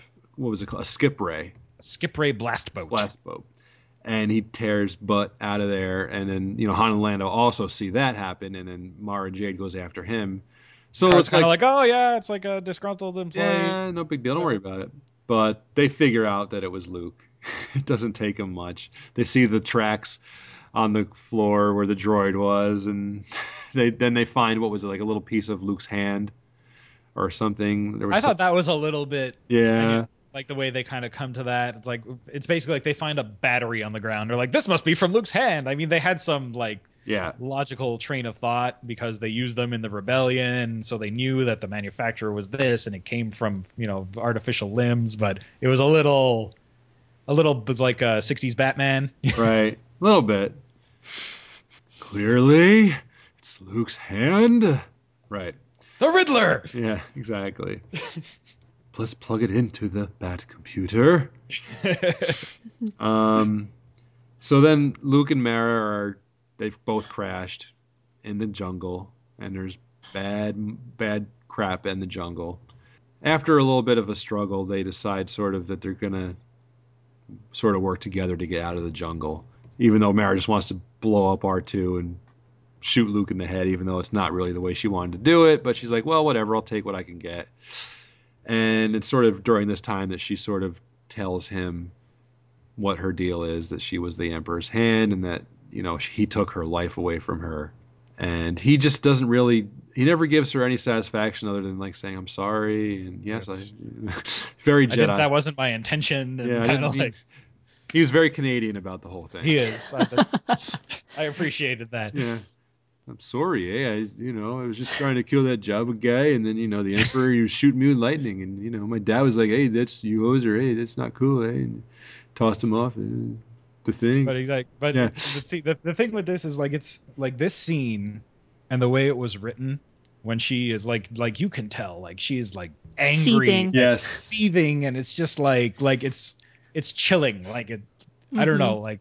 May, and maybe it's because I'm remembering back when I read it, you know, when I was when I was younger or anything. But I don't think so. I think it's just a really well done scene. It is. I agree with you about that. It is. It's very well written. There's no doubt about it. You can see that he really wanted that to be a very important part of the book. So it was very well written. And they and just I think you know, like we we kind of joked before about, oh well, Jabba didn't let her go on Right. on the sail barge and everything, but that's like th- that's life, right? Like how many times you look back on your life and like one little thing happened that basically like changed your entire life. You're right. I've said it all the time. I say, you know, you can't change the past because your whole life would change. You don't know what really the little things that take you on the path to where you you end up. So yeah, that is life. It's like yeah, Jabba, and you know what? It wasn't a joke. I mean, Luke is a Jedi, and he was captured by Jabba, right? Even though he kind of planned on it, but I mean, Mhm. he's you know, it was you know there was a lot of lot of Jabba had a lot of manpower, And No, he did, and I think that's why at the end of the day, like, there's nothing Mara could have done aside from like go on a killing spree, and she probably would have been cut down in the process. But Right. And um, Luke and R2 figure out a way to send a coded message back to Karrde's base by using the uh, X Wing. And then, call back to earlier in the book. yes, because R2 and the X Wing are so sort of ingrained that they can send a message that only the X Wing can, can uh, decrypt. So that way Thrawn and them can't uh, figure out what they're saying. And then C3PO sort of comes back later on and tells them, listen, you know, here's what Karrde suggests that you sort of switch roles. And Mara Jade's like, no, we're not Like, I'm switching. not, I'm not giving him my gun. I'm not my like, lightsaber. And so, but that's what they yeah, well, because yeah, because I guess the what happened is like you said, uh, Thrawn sent down stormtroopers, right? And then Yes. that whole thing happened and they crashed, and Thrawn's like, oh well, you know, I'll send some of my guys out because you know. Kind of calling back to to Karrde being just being neighborly when they first came by. He's like, I'm just being neighborly now. I'll go and scope, you know, see if everyone's okay. And they're like, Nah, Yeah. no. I really liked uh, Luke's disguise. Oh yeah, with the with, Very painful one. with the uh, the plants he's allergic to. Yeah. right. But yeah, And I- stinging nettle. Mara got whatever. got a little Mara got a little bit of uh thrill out of that, kind of Mhm. putting him in some pain. And you kind of this is a whole this whole part of the book after she has her like revelation, she's sort of not as hateful towards him. It seems like she's sort of not moving past it because she doesn't. Spoiler alert: she doesn't move past it until the uh, the last book, really. Um, but um, she's kind of got a different attitude towards him. She's sort of maybe starting to realize he's, you know, he is there. You know, he is an able Jedi, even though he's not really a Jedi, but he is scrappy and that he is useful. Well, if you if you think about it, she it was a release for her to actually say what it Well, this was has that was been- yeah. bothering her. Yeah, This has been a secret So- she's been carrying for five years. yeah, and just the I think the way that Luke responded to her probably just put her off so much. You know, just like And I mean, he even try. I, I can't remember. Does he actually tell her? Because she's like, "You killed the emperor," and he's no, like, he doesn't. "Vader killed the emperor, but mm-hmm. no, I was he, there." he doesn't really. I don't think he says anything. I think it's sort of an internal internal yeah, thing, like but I don't think he ever thinks really it. Brings it up to her because what would be the point really? But they yeah there's all the uh, like bikers troopers are all over the place driving flying around and uh, it's pretty and, and then there's these creatures that are attacking them which we forgot, I forgot to mention which are um, Vornskers they're called. And they have like this whip tail that like Luke gets injured by on his face and that's sort of when, when she puts the stuff on him it sort of gets in those cuts. But Karrde has two of those that are sort of domesticated. And He cut their tails off, and I guess that sort of makes them a little bit more docile. But they're like these real deadly, dangerous uh, predators. And then the whole there's those ysalamiri things that make it so the whole planet basically has like there's no force ability really because like apparently they say that in groups they can have huge bubbles of null force, I guess you could say. And they Thrawn knows that there's really only one place that they can get out, and it's a city, which is a spaceport. And Luke comes out. They come out of the the jungle to the city, and they immediately get these Imperials like, "Hey!" And he's like, "Oh, thank God." You know, I just want to sit down. I've had this prisoner, and he says he's Luke tells him he's Jade, and that this is a prisoner is a thief, and then Lando uh, and Karrde's men are there waiting to ambush the uh, the troopers, and uh, there's a big battle, big battle in this little city, and it's a pretty cool battle actually. Uh, a little gunfight, and uh, Lando Gets shot. gets shot um, by you know sort of crossing one of Karrde's guys. Didn't really work out that well for him. He thought he was going to get killed. He was pretty sure that was the end of him, and then um, Luke is able to um, throw his lightsaber through this like archway and like crush all the Imperials. It's crazy. Without the Force either. That was the weirdest part. And you know that was a pretty cool fight, I guess. And then it's sort of after that, the Karrde realizes that like he's screwed. You know, he can't stay on his on Myrkr anymore, which he figured he couldn't do anymore. And uh, Oh, he's sad about it because he liked it there, and Yeah. it was a good, you know, good base and all that stuff. but he's So, not. yeah. He's not. He's so he's not thrilled. And you know, Lando, uh, they Han and Luke uh, put Lando on the on the Falcon because he's in bad shape, and they want to get him somewhere where he can get fixed up. Han decides to go to Sluis. It's the the coincidence in this book. Yeah, Sluis Han- Van. Sluis Van. He decides to go to Sluis Van, which is uh, coincidentally enough the target of uh, the Imperials who have been making these attacks still. Right, and this Sluis Van is kind of like the first step in their ultimate Right. overarching strategy to take down the the rebellion, as Thrawn calls them. Still, Yeah. So what what what their plan is? There's Thrawn needs ships, and there's 112 ships that are not doing anything and are at these shipyards. So their plan is to uh, get in and get the ships. And Wedge. so yeah, they've they've taken all these Mon Calamari star cruisers and and they put them kind of gave them minimal crews and they turned these warships into cargo ships. Right. So they're all sitting there like vulnerable. And, and another coincidence, Wedge is also on in, in there too, doing these fly arounds the shipyards. So Right there, he's escorting some cargo, like a freight of a. It was like an escort frigate that was carrying some cargo, and they had to basically like ride along, and then once they got into the system, fly around a little bit, Yeah. show the flag, kind of a thing. So what what what the plan was though was the Imperials used these little um, those mole miners that were Lando's mole miners, and they've had some uh, stormtroopers on them, and they attach them to the hulls of these ships, and then the troopers take over the uh, ships to f- try to escape with them. And then the Falcon comes in, and there's a whole Tie Fighter fight. These Tie Fighters explode out of this freighter. It was a pretty that was pretty cool. Yeah, so I guess one of the big things that uh, the, the reason one of right? yeah one of the reasons Thrawn went to Wayland to the Emperor's storehouse was Right. he he found these cloaking shields, and everyone thought, oh well, he's going to use it to cloak a ship and whatever, but he doesn't. He uses them inside the freighter Mm-hmm. to block sensors to show to to make it seem like the freighter's empty, and the, it works except that Wedge and I guess Rogue Five or something, one of the other rogues kind of look at it, and Wedge is like, well, the freighter reads as empty, but it's not moving like it's empty. Hmm. And so he kind of like gets on edge, and that kind of gives them a little bit of an advantage when this whole thing, like basically the freighter explodes and all these TIE fighters come out. Yeah, that was pretty cool. hmm And the Falcon shows up in the middle of the battle, and Luke starts pegging uh, Tie fighters, and then uh, Luke comes up with the. Uh, I believe Luke comes up with the plan, right? He talks to Lando, and Lando has the codes for the mole miners, and they set the uh, mole miners on their their cutting beams on, and then burn out the bridges of these ships and kill the troopers, and the ships go uh, sort of inert. But there's these space troopers that are in you know a sort of a new stormtrooper we haven't heard of before, which is a stormtrooper with like a sort of an A X spacesuit. Yeah. spacesuit. It's, they they're kind of a pain in the butt, and Thrawn um, withdraws, and he's not that doesn't seem that upset about it, which is the odd. He's kind of irritated, let's But say. he's not like crazy. Just like, oh well, we're still gonna win. We'll get shipped somewhere else. We'll get him out, yeah. You know, after the battle, Leia calls, and then they have her little, oh, and um, you find out that Admiral Ackbar was arrested on treason, and then that's sort of how the book ends. That's it.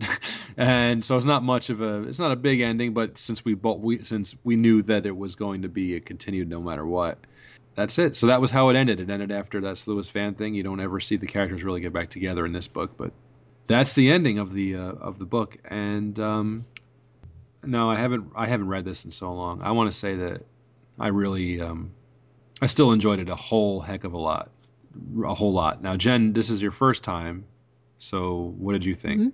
I like the book. Um, I think that the impact was not as big on me though because I didn't I didn't read it the same same time you did when there was a void of Star Wars material. You know Mm. what I mean? When everyone was starving for it. It was well written, the story was interesting, but it's not my favorite. Hmm. I hope people don't hate me now. I I can definitely see why it's, you know, your favorite though. It's definitely a good book. I agree. It's just not it didn't grab me as much, I guess, as it, it grabbed you guys. Well, let's say this is the same thing for people in Star Wars, or same thing with anything. Like when Star Wars first came out, there wasn't anything like Star Wars before. So the people who were greatly affected by that are people who were the sort of first kind of impacted by it. You know, when I first, like you said, I think you- I, uh, that's sort of what I said last time. Like when I first experienced this story, it was like new Star Wars was a huge like novelty. This was this was not something that was around before. So, you know, I would admit in my age at the time, 16, I was a teenager. You know, probably just sort of ingrained a little bit more. But I, that's why I was curious to see how I would feel about it as um, as a 40 or near 40 year old person, which like I was pretty I was happy that I enjoyed it still. So and compared to last the last book we did last month, this is, this is not even close. So Mhm. you know, Well, it's always scary to revisiting something that that you read so many years ago that has a lot of nostalgia for you because often you go back and, and things just don't hold up, but it did for you. So that that that's a good thing. Yeah, I mean, other than like the um, uh, inconsistencies with the uh, film stuff, like Clone Wars, like now they say there's Clone Masters and like crazy clones and all this stuff. right, like the Clone Wars. uh, Originally, the Clone Wars were kind of backwards from how they are now. Like the the Republic was fighting the clones, who were the enemy. right, which is obviously the complete opposite of Right. what actually happened. Yeah, so little things like that do take you out of the book a little bit. But I mean, honestly, I mean, Thrawn or not Thrawn, uh, the author's name. What is it? Timothy Zahn. Timothy Zahn. Sorry, didn't you know he didn't have this stuff to go off of at the time. Lucas had no idea this was going to be going on. Let's not forget too, like that he also was given dates and year and like this, like from Lucasfilm and George Lucas. You know, when did the Clone Wars happen? And he said so many years. And we all know that now that's 20 years before episode four. But Mhm. like in this book, it seems like much further off, like maybe 30 to 40 years. And in my mind, is a you know, when I, before the uh, prequels, I always kind of felt the Clone Wars is sort of like a distant thing too, because Obi Wan was so old. I figured that for him to be to fight in the Clone Wars, it would have to have been like 40 years before. You know what I mean? Right. So you know things got changed, but eh, I mean it didn't. It kind of I guess it, like you said, it's kind of weird when those little references to the Clone Wars happen, and that's going to be cloning and all that is going to be is a big part of this series as it goes forward. There's definitely um, there's more callbacks to the Clone Wars that are going to happen that won't be matching up what we know now. But you know we can't really fault it for that since you know there wasn't ever probably going to be a prequels as far as anybody knew back then. So it's fine. It doesn't bother me that much. And there's always a way to, to like retcon stuff to make it fit. Yeah, because if you think about it, at one point the Jedi were fighting the clones, and if you think about that, then did they become imperial at that point? So the Jedi represented the Republic. I mean, how it's just a, Yeah, I mean, like, a you- certain you can point of view. Yeah, you can spin it any way you want, really. yeah, it's all up to you. And I mean, and I mean, I was kind of convinced when I like before the prequels that maybe the clones were Jedi's and stuff. So I didn't really think anything of it. I would make sense to me to clone Jedi's.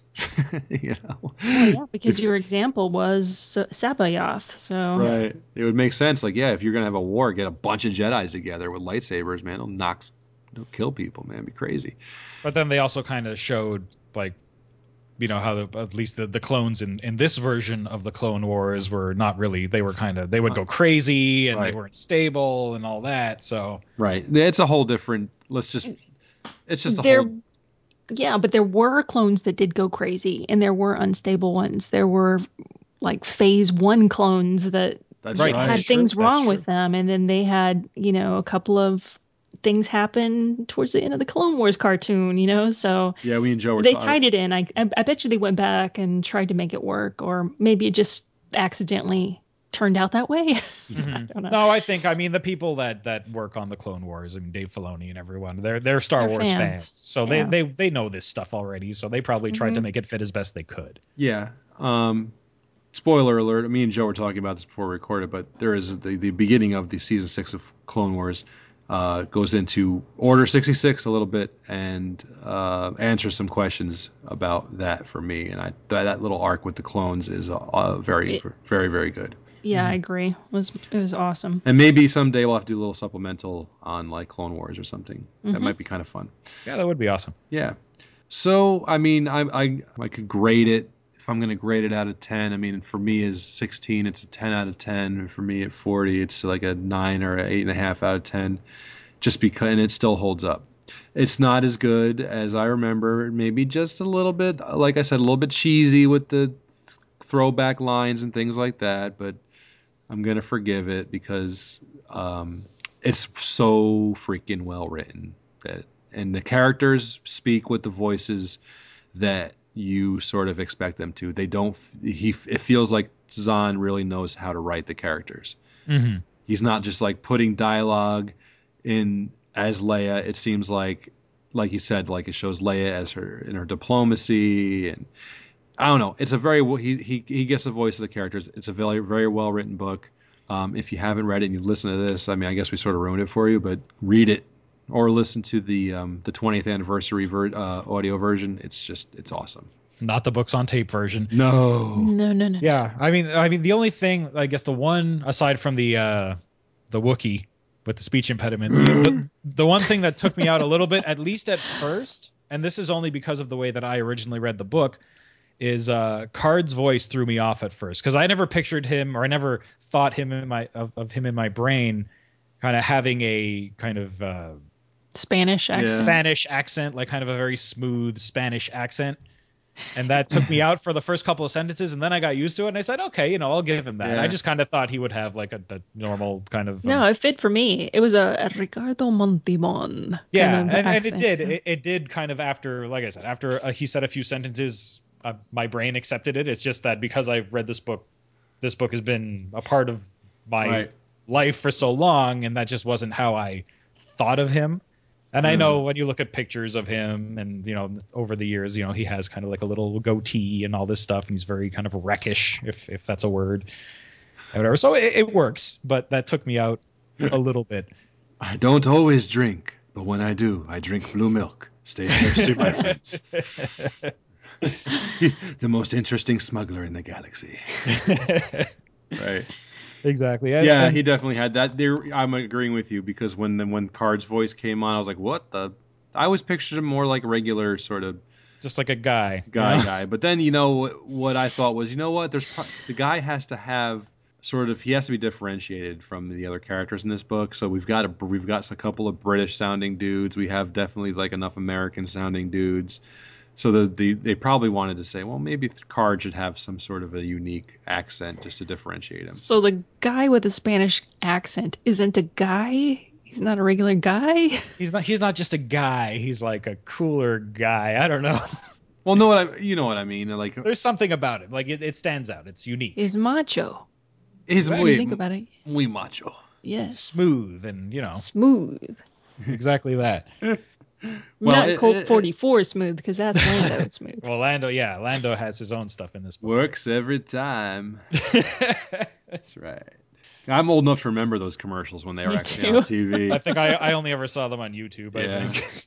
I mean, that's how you gonna do. My goodness. Yeah. I'd always love it. Like Lando, some Yeah. beer. So I guess yeah, I guess rating wise, I kind of have to agree with with Chris. When I first read it, it was like it blew off the charts, and and now looking at it a little more, you know, with with some more years on me, and you know, with a bit more of a critical eye because we're doing it kind of you know book club style. Uh, yeah, I'd, I'd bring it down to a nine because there, are little things, but I guess something I noticed bringing it back to to something that Chris said last week is that there are still a lot of notes in this book, but they all flow together. Yeah. Because I mean, if you look at it, you have like you know Leia always under threat, Luke and C'baoth, Luke and Mara, Thrawn, Karrde and Mara and Thrawn, like all together. Han and Lando, Han and Lando and Thrawn. Like there's a lot of there's always stuff happening, and this isn't a short book necessarily. Like I remember, I think it's oh I have the Wikipedia up here, so the paperback's 432 pages. It's Yeah. not really, it's not a tiny book, uh, but you don't get lost because I think there's only like really one major thing happening at, at a time, whereas you know last time around in Millennium Falcon there was just everything was happening all at once and things were moving back and forth and so you know maybe that was the issue there. So well yeah, well, that was when. Yeah, I mean, it's okay for if a story is sort of has a. This story had like pretty much one thrust. I mean, there was many different characters, but the story they all sort of moved in the same direction. right. And whereas a Millennium Falcon book, you're going in all these weird different directions, and it just was too much to keep track of. Where because the story did not, those other side stories weren't really contributing to the the story as a whole. While those were very good, it didn't really. It still didn't. It's like I said, the story. This story is one story with many different characters, but it, it it's and it's really just one, two, three. It's like four different tracks, I guess, depending on you have the Thrawn and uh, Imperials, you have Leia, They kind of interweave yeah, here and Chewie, there. Han and Lando, Luke and Mara. I mean, so you know, it's not too much. It's to- just organized better. well, It's Yeah. organized better. It's edited better. It's Yeah. thought out. what do you think, Jen? What's your rating? I want to know. Well, my rating isn't is isn't too much different than y'all's. So I was going to give it a seven, but it could be an eight. Yeah, I think seven's too low, so I think you made the right choice. Sorry. Eight prob seven's probably based on the fact that it's it's not the quality of the book. It's just that it's not. Mm, it's not. It wasn't clicking for me, so that's you. why I gave it I- a I seven. so eight is in you know quality, good good jobs on eight. Good on you. Yeah. right and i guess it's just also like for for chris and i when we originally read it like this so much came out of this like basically of the whole eu is almost based in this Born. This is like the Yeah. big, this is the big bang of the uh, expanded universe. You see it. yeah i mean there's like he introduced new ships like they i think this is the first time we see an interdictor cruiser which comes back and it made it into the video games and Sure stuff did, so yeah. you know it well, I stops can ships imagine it. I mean, it's like seeing first. Con- I mean, it's like seeing uh, TNG for the first time on the big screen for us Trek Mm-hmm. nerds, and there were cheesy moments where we're like, "Whoa!" You know, and Yeah. It's now like it's watching it again, fan it's like, service all right, already. It's Yeah, exactly. You know, like Data saying yes. Everybody's like, Mhm. yeah, right. yeah on. and now you watch it and you're like eh. Uh, Yeah, exactly. so I mean, yeah. Again, th- it's all about perspective, and uh, I'm still going to rate it. Like I said, I'm going to rate it high because it's it's. Uh, I think Heir to the Empire is benefiting from last our last podcast, maybe too. It's like that book to this book. It's like night and day. It's like here is overwrought nonsense, and here is a really concise, tight story. So Why did we start with Millennium Falcon? I don't know how that happened. It was probably my fault, and I'm going to apologize.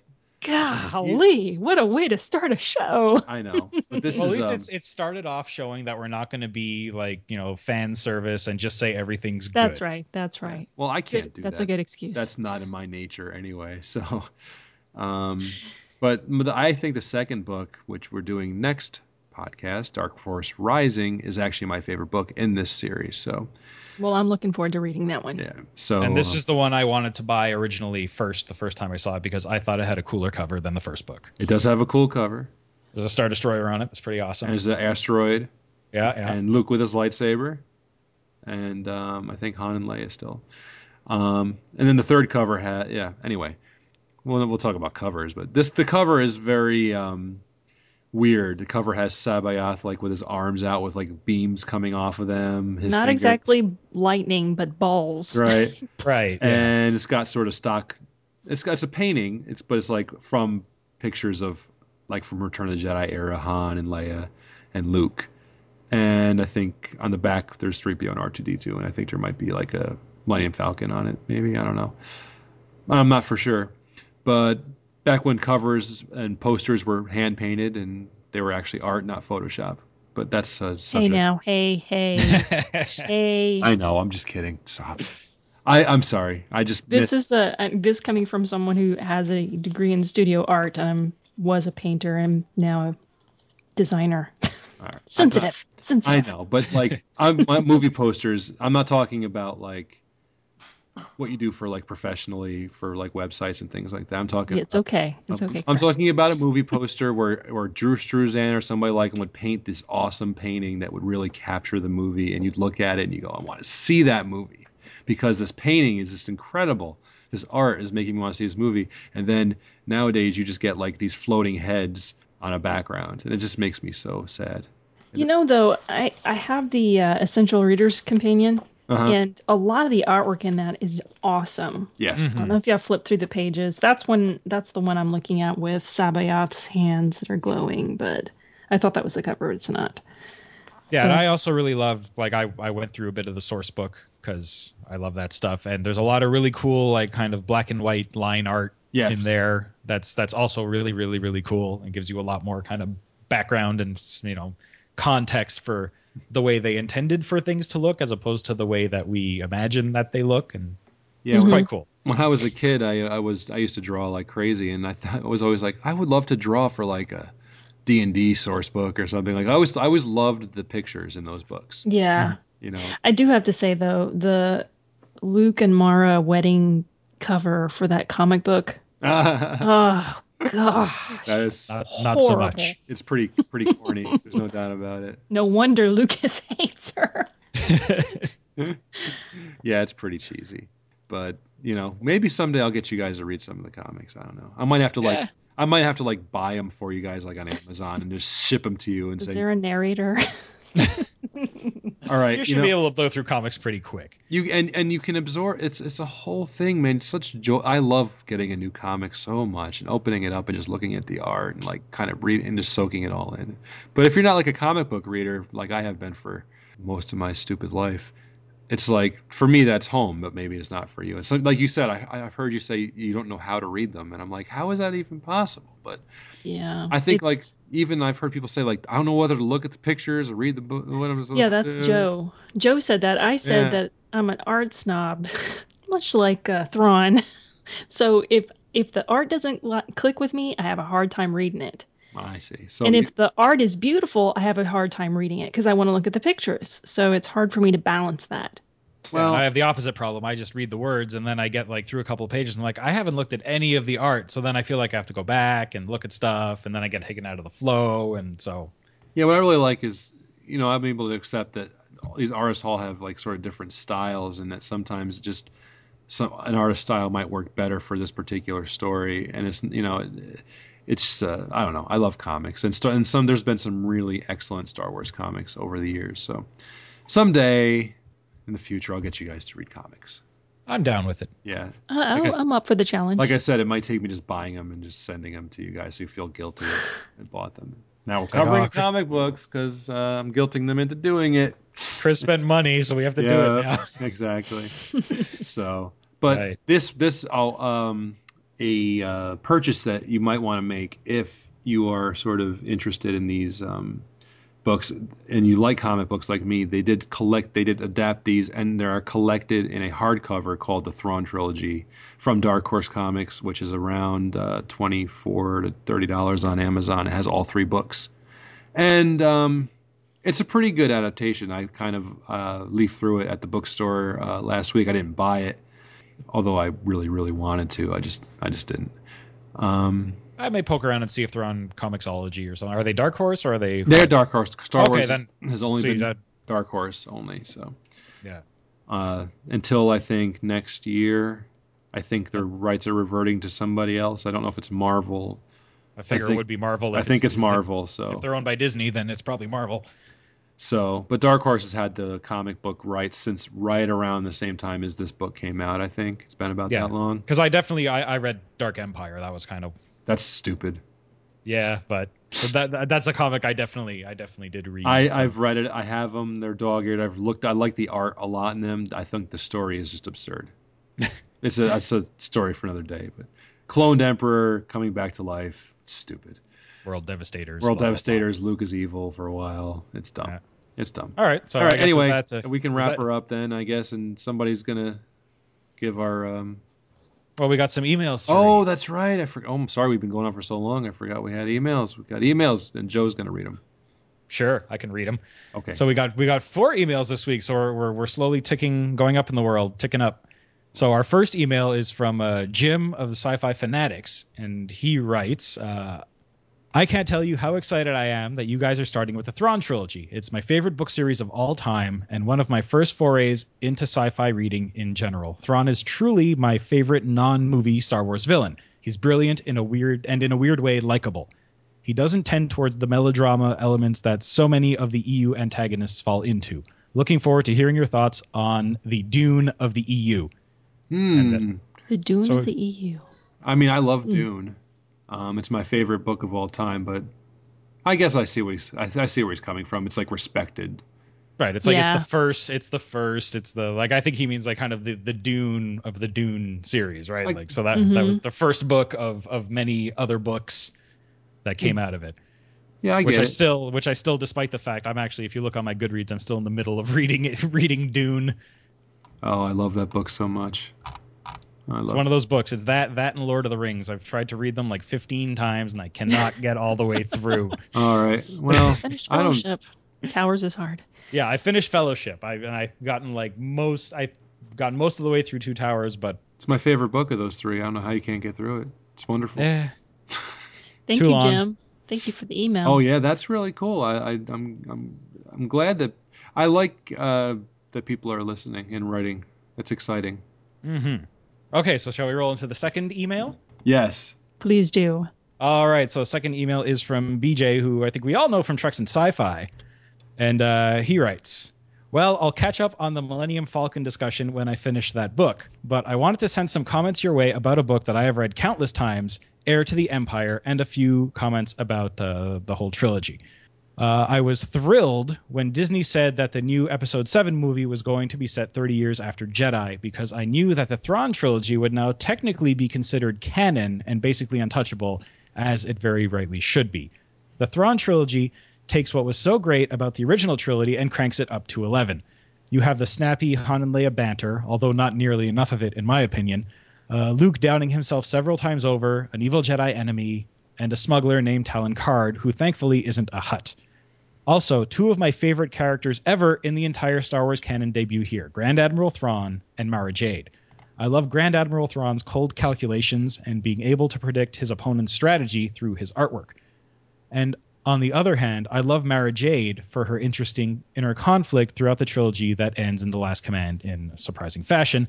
And I actually bailed out of the Legacy of the Force series at about book four because I had heard through spoilers that.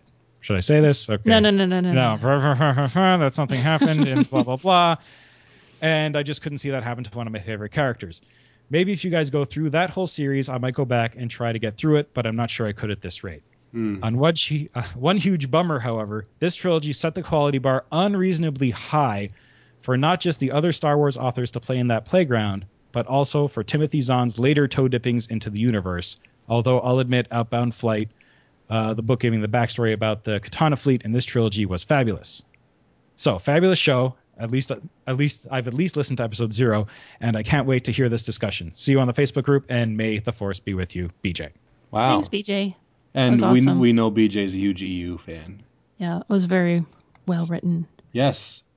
Mar- Paragraphs. and, both of them are. Mara Yes, Jade's Tar- also one of my favorite, all-time favorite characters too. Yes. From the E EU. I, I I do enjoy Mara Jade, and actually, I guess one thing that's interesting about Mara Jade, because I do remember this way back when when we did uh the um what's it called the RPG game on Treks and Sci-Fi, and I know Jen, you you brought this up a couple of times. Like Mara Jade is is a very you know beautiful woman, and she's very very good in many ways. And I know you used to bring up the fact that that's that can be challenging to write.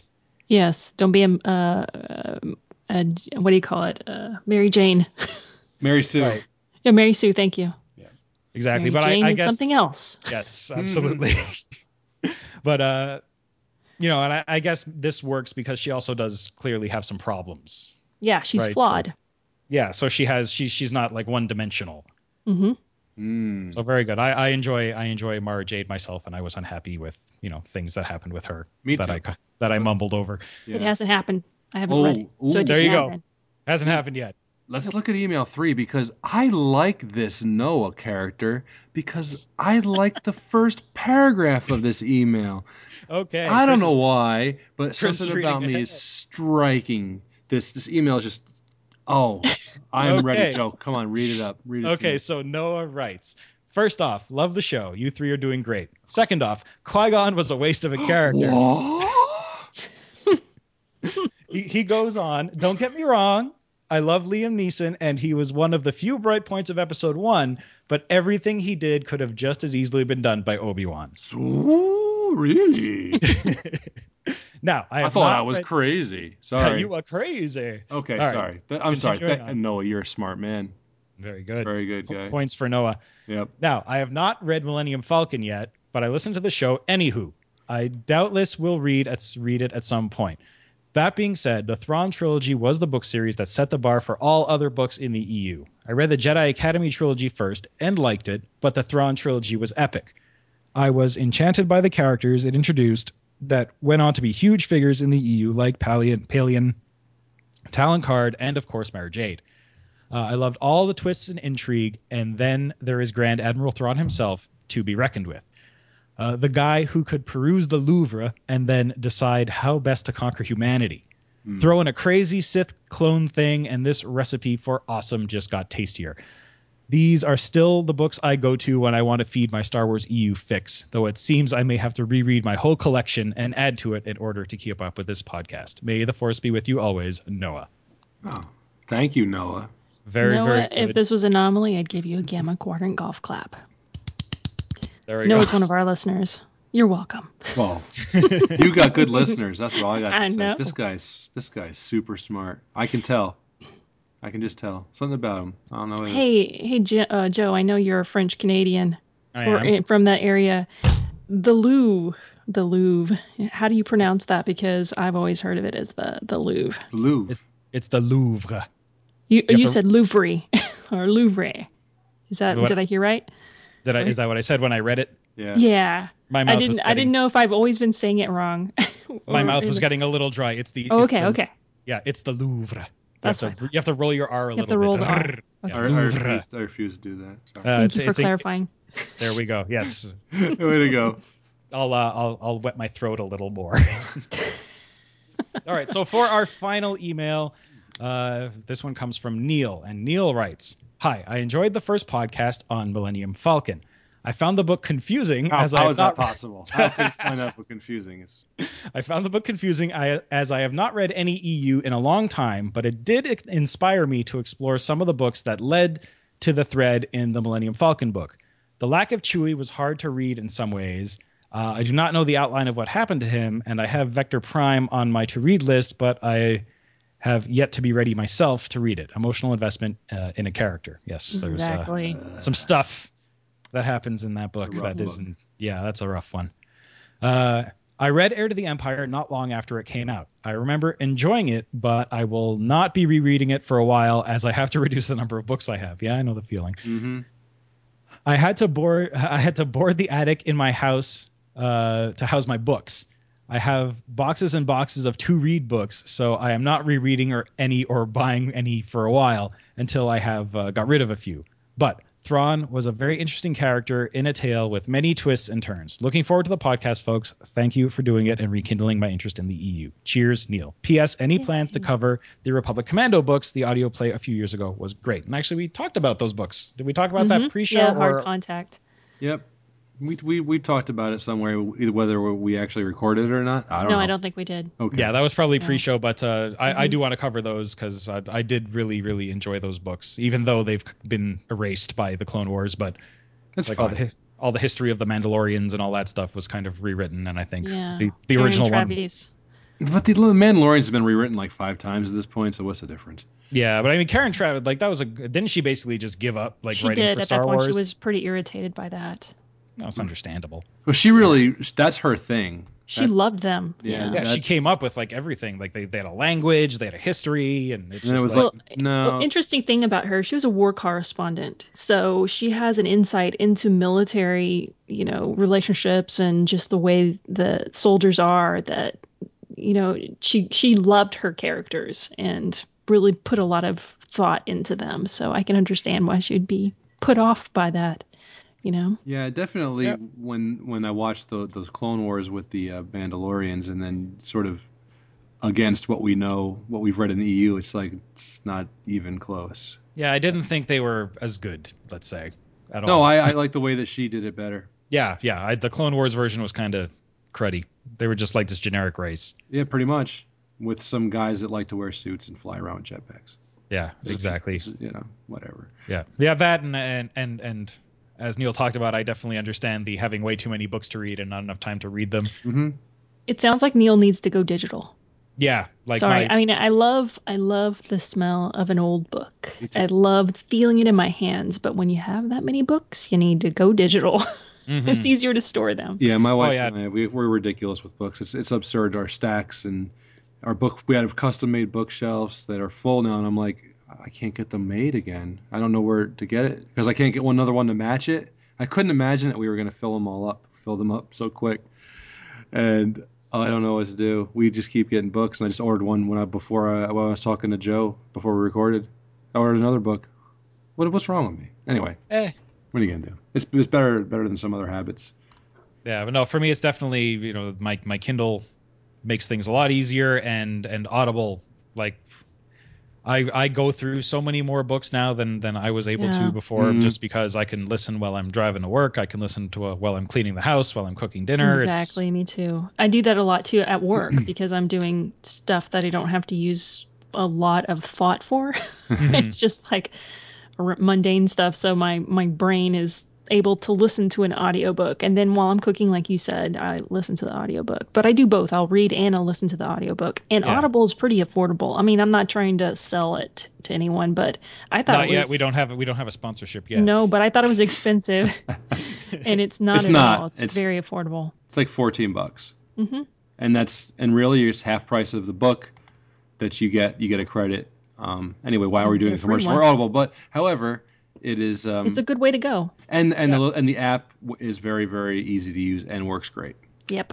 so that's how i listen and i think that's how you guys do too Yeah, Mhm. absolutely. oh yeah so that was nice emails i tell you that was Yeah. a, that's a nice pleasant surprise i appreciate Yeah, good that. job, guys. So, so, so for future reference, those emails were very, very good length. That's that's really good, and they were well, you know, well, well formed. Good sentence structure, good punctuation. It makes them very easy to read out on the show. So, for anyone else, and there must be at least one email a week that agrees with me yes, exactly.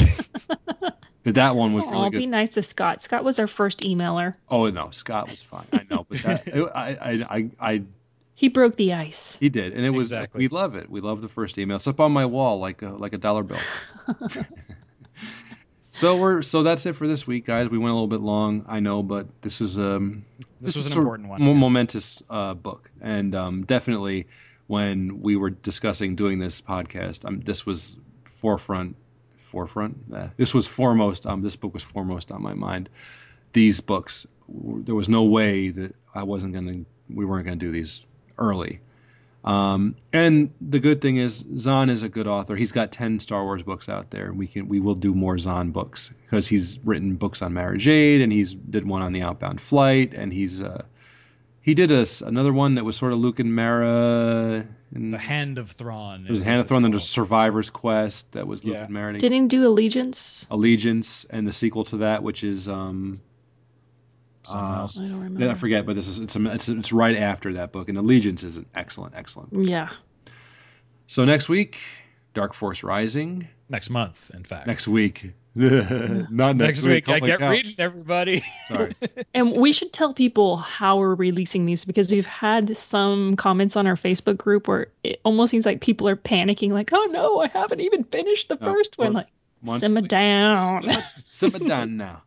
We we're, gonna, we're every month, and we try to get it pretty close. I think we were right about a month on the last one, and this will be definitely On the 20th, maybe? Yeah, around the tw- but between the twentieth and the twenty fifth. I think is fair enough. Mhm. But I'm sure it'll be narrower than that. I'm, I'm, you know, because we were recording fairly early now, so I mean, it's not going to be difficult for us to get it up. It's just, you know, there's a little bit, there's a little bit of work that goes into it. Yeah, and it's it's a podcast. It's recorded, so you don't have to like It's on demand, to it. folks. Yeah. hmm I have I have uh, on my pod app, pod uh, app. I got all kinds of stuff sitting waiting for me to to to mop the floor or clean out the garage. Or And you can always talk to us about old stuff too. Like if you've just finished Millennium Falcon, Phil, did I, I just did You it. I did. said, You you did it. Did it. You pulled a you pulled a Darn Lawson. it! Pulled a Lawson. pull the Denis Lawson. That's what we're gonna call it mispronunciations from now on. Millennium Falcon. There we go. if you've just finished that, you can email us still and tell us how much you liked or hated that book too. It's fine. I want to hear somebody that really liked it. So that, That, would be interesting. oh come on now, I sort of liked it. that's right. For well, you The yeah, first you time? didn't. It was unqualified, and you The were second time, the Cana- you you Canadian it. You were I Canadian it. There you go. pretty- It's a you know- fine. It's all right. you put a lot of effort into that book. You know, I don't know. We can't really. I could it. tell he was trying real Tried hard. really hard, eh, you know. It's- so um, we're gonna close up shop here because um, I need to go Betty bye. So um, send us an email again, like you said. Those emails were wonderful this week. For what a that's a great showing. I'm happy. So it's uh, swstacksshow at gmail.com. Twitter swstacksshow. Um, do you guys want to give out your Twitters? Yeah, you you can follow me on uh, Twitter. I'm at Jen underscore D underscore Rhodes or also at Anomaly Podcast, A N O M A L Y Podcast. You're so you're so good at that spelling Yes. that. Yeah, eight years. Yeah, to learn to spell it. I didn't. Oh, I didn't always do that well. Oh, you can follow me at Billy Bob four seven six. That's B I L L Y B O B four seven six on Twitter. I just did that off the top Billy of my head. I've, Bob. I've I've never done that before. Um, well I- done, sir. As I said, as I said last time, I don't really do Twitter too much, but you can follow me or or whatever at cclementi74 on Twitter. And I think I had like a new follower last week, so that was Just pretty. keep tweeting It's at Chris because I did a follow Friday. I saw that and I was like, oh, look at that, because I get that's the only time that happens, and I see like a Twitter thing. I'm like, oh, well, what's that? Because So I don't, I don't really utilize. Should we it. unfollow you now since you've admitted that you don't use it? I do actually. The sad thing is, I actually do look at it. What I'm saying is, I'm not, a- I'm not actively like tweeting a lot. That's all. oh, Lurker, well, that's lurker. fine. I don't really feel like I anybody really needs to hear from me. Other, why am I doing a podcast then? I don't say Uh, um, and we have a Goodreads group, um, Star Wars Stacks on Goodreads, um, Facebook group, search for Star Wars Stacks. Um, and I don't think we've had a uh, review on iTunes yet, and I would really like to see Well, one. that would be awesome. So if you want to be the first, I'll put you up on my wall with um, our first email, and I'll have all these firsts on my wall. Um, anyway, thanks for listening, guys. Um, we'll be back next month with Dark Force Rising. Uh, may the Force be with you. Bye bye. Bye. Later.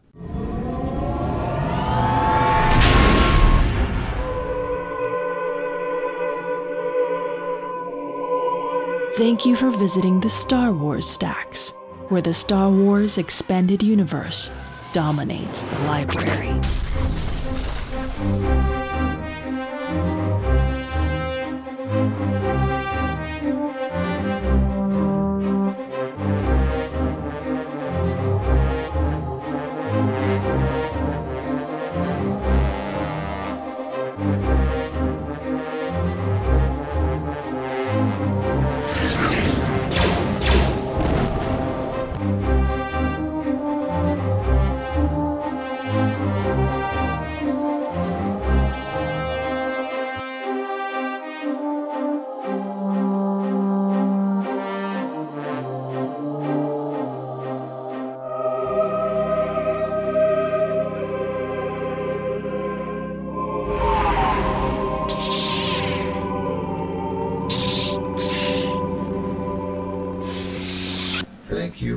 listening to the Star Wars Stacks. You may find more reference material within the show notes for this episode at swstacks.com.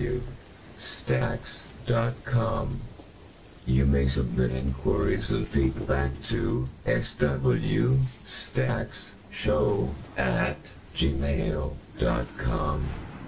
You may follow us on Twitter at swstacksshow. If you like what you've heard, rate us on iTunes. Thank you for visiting. Please stop by again next month and share what you have learned here with your fellows.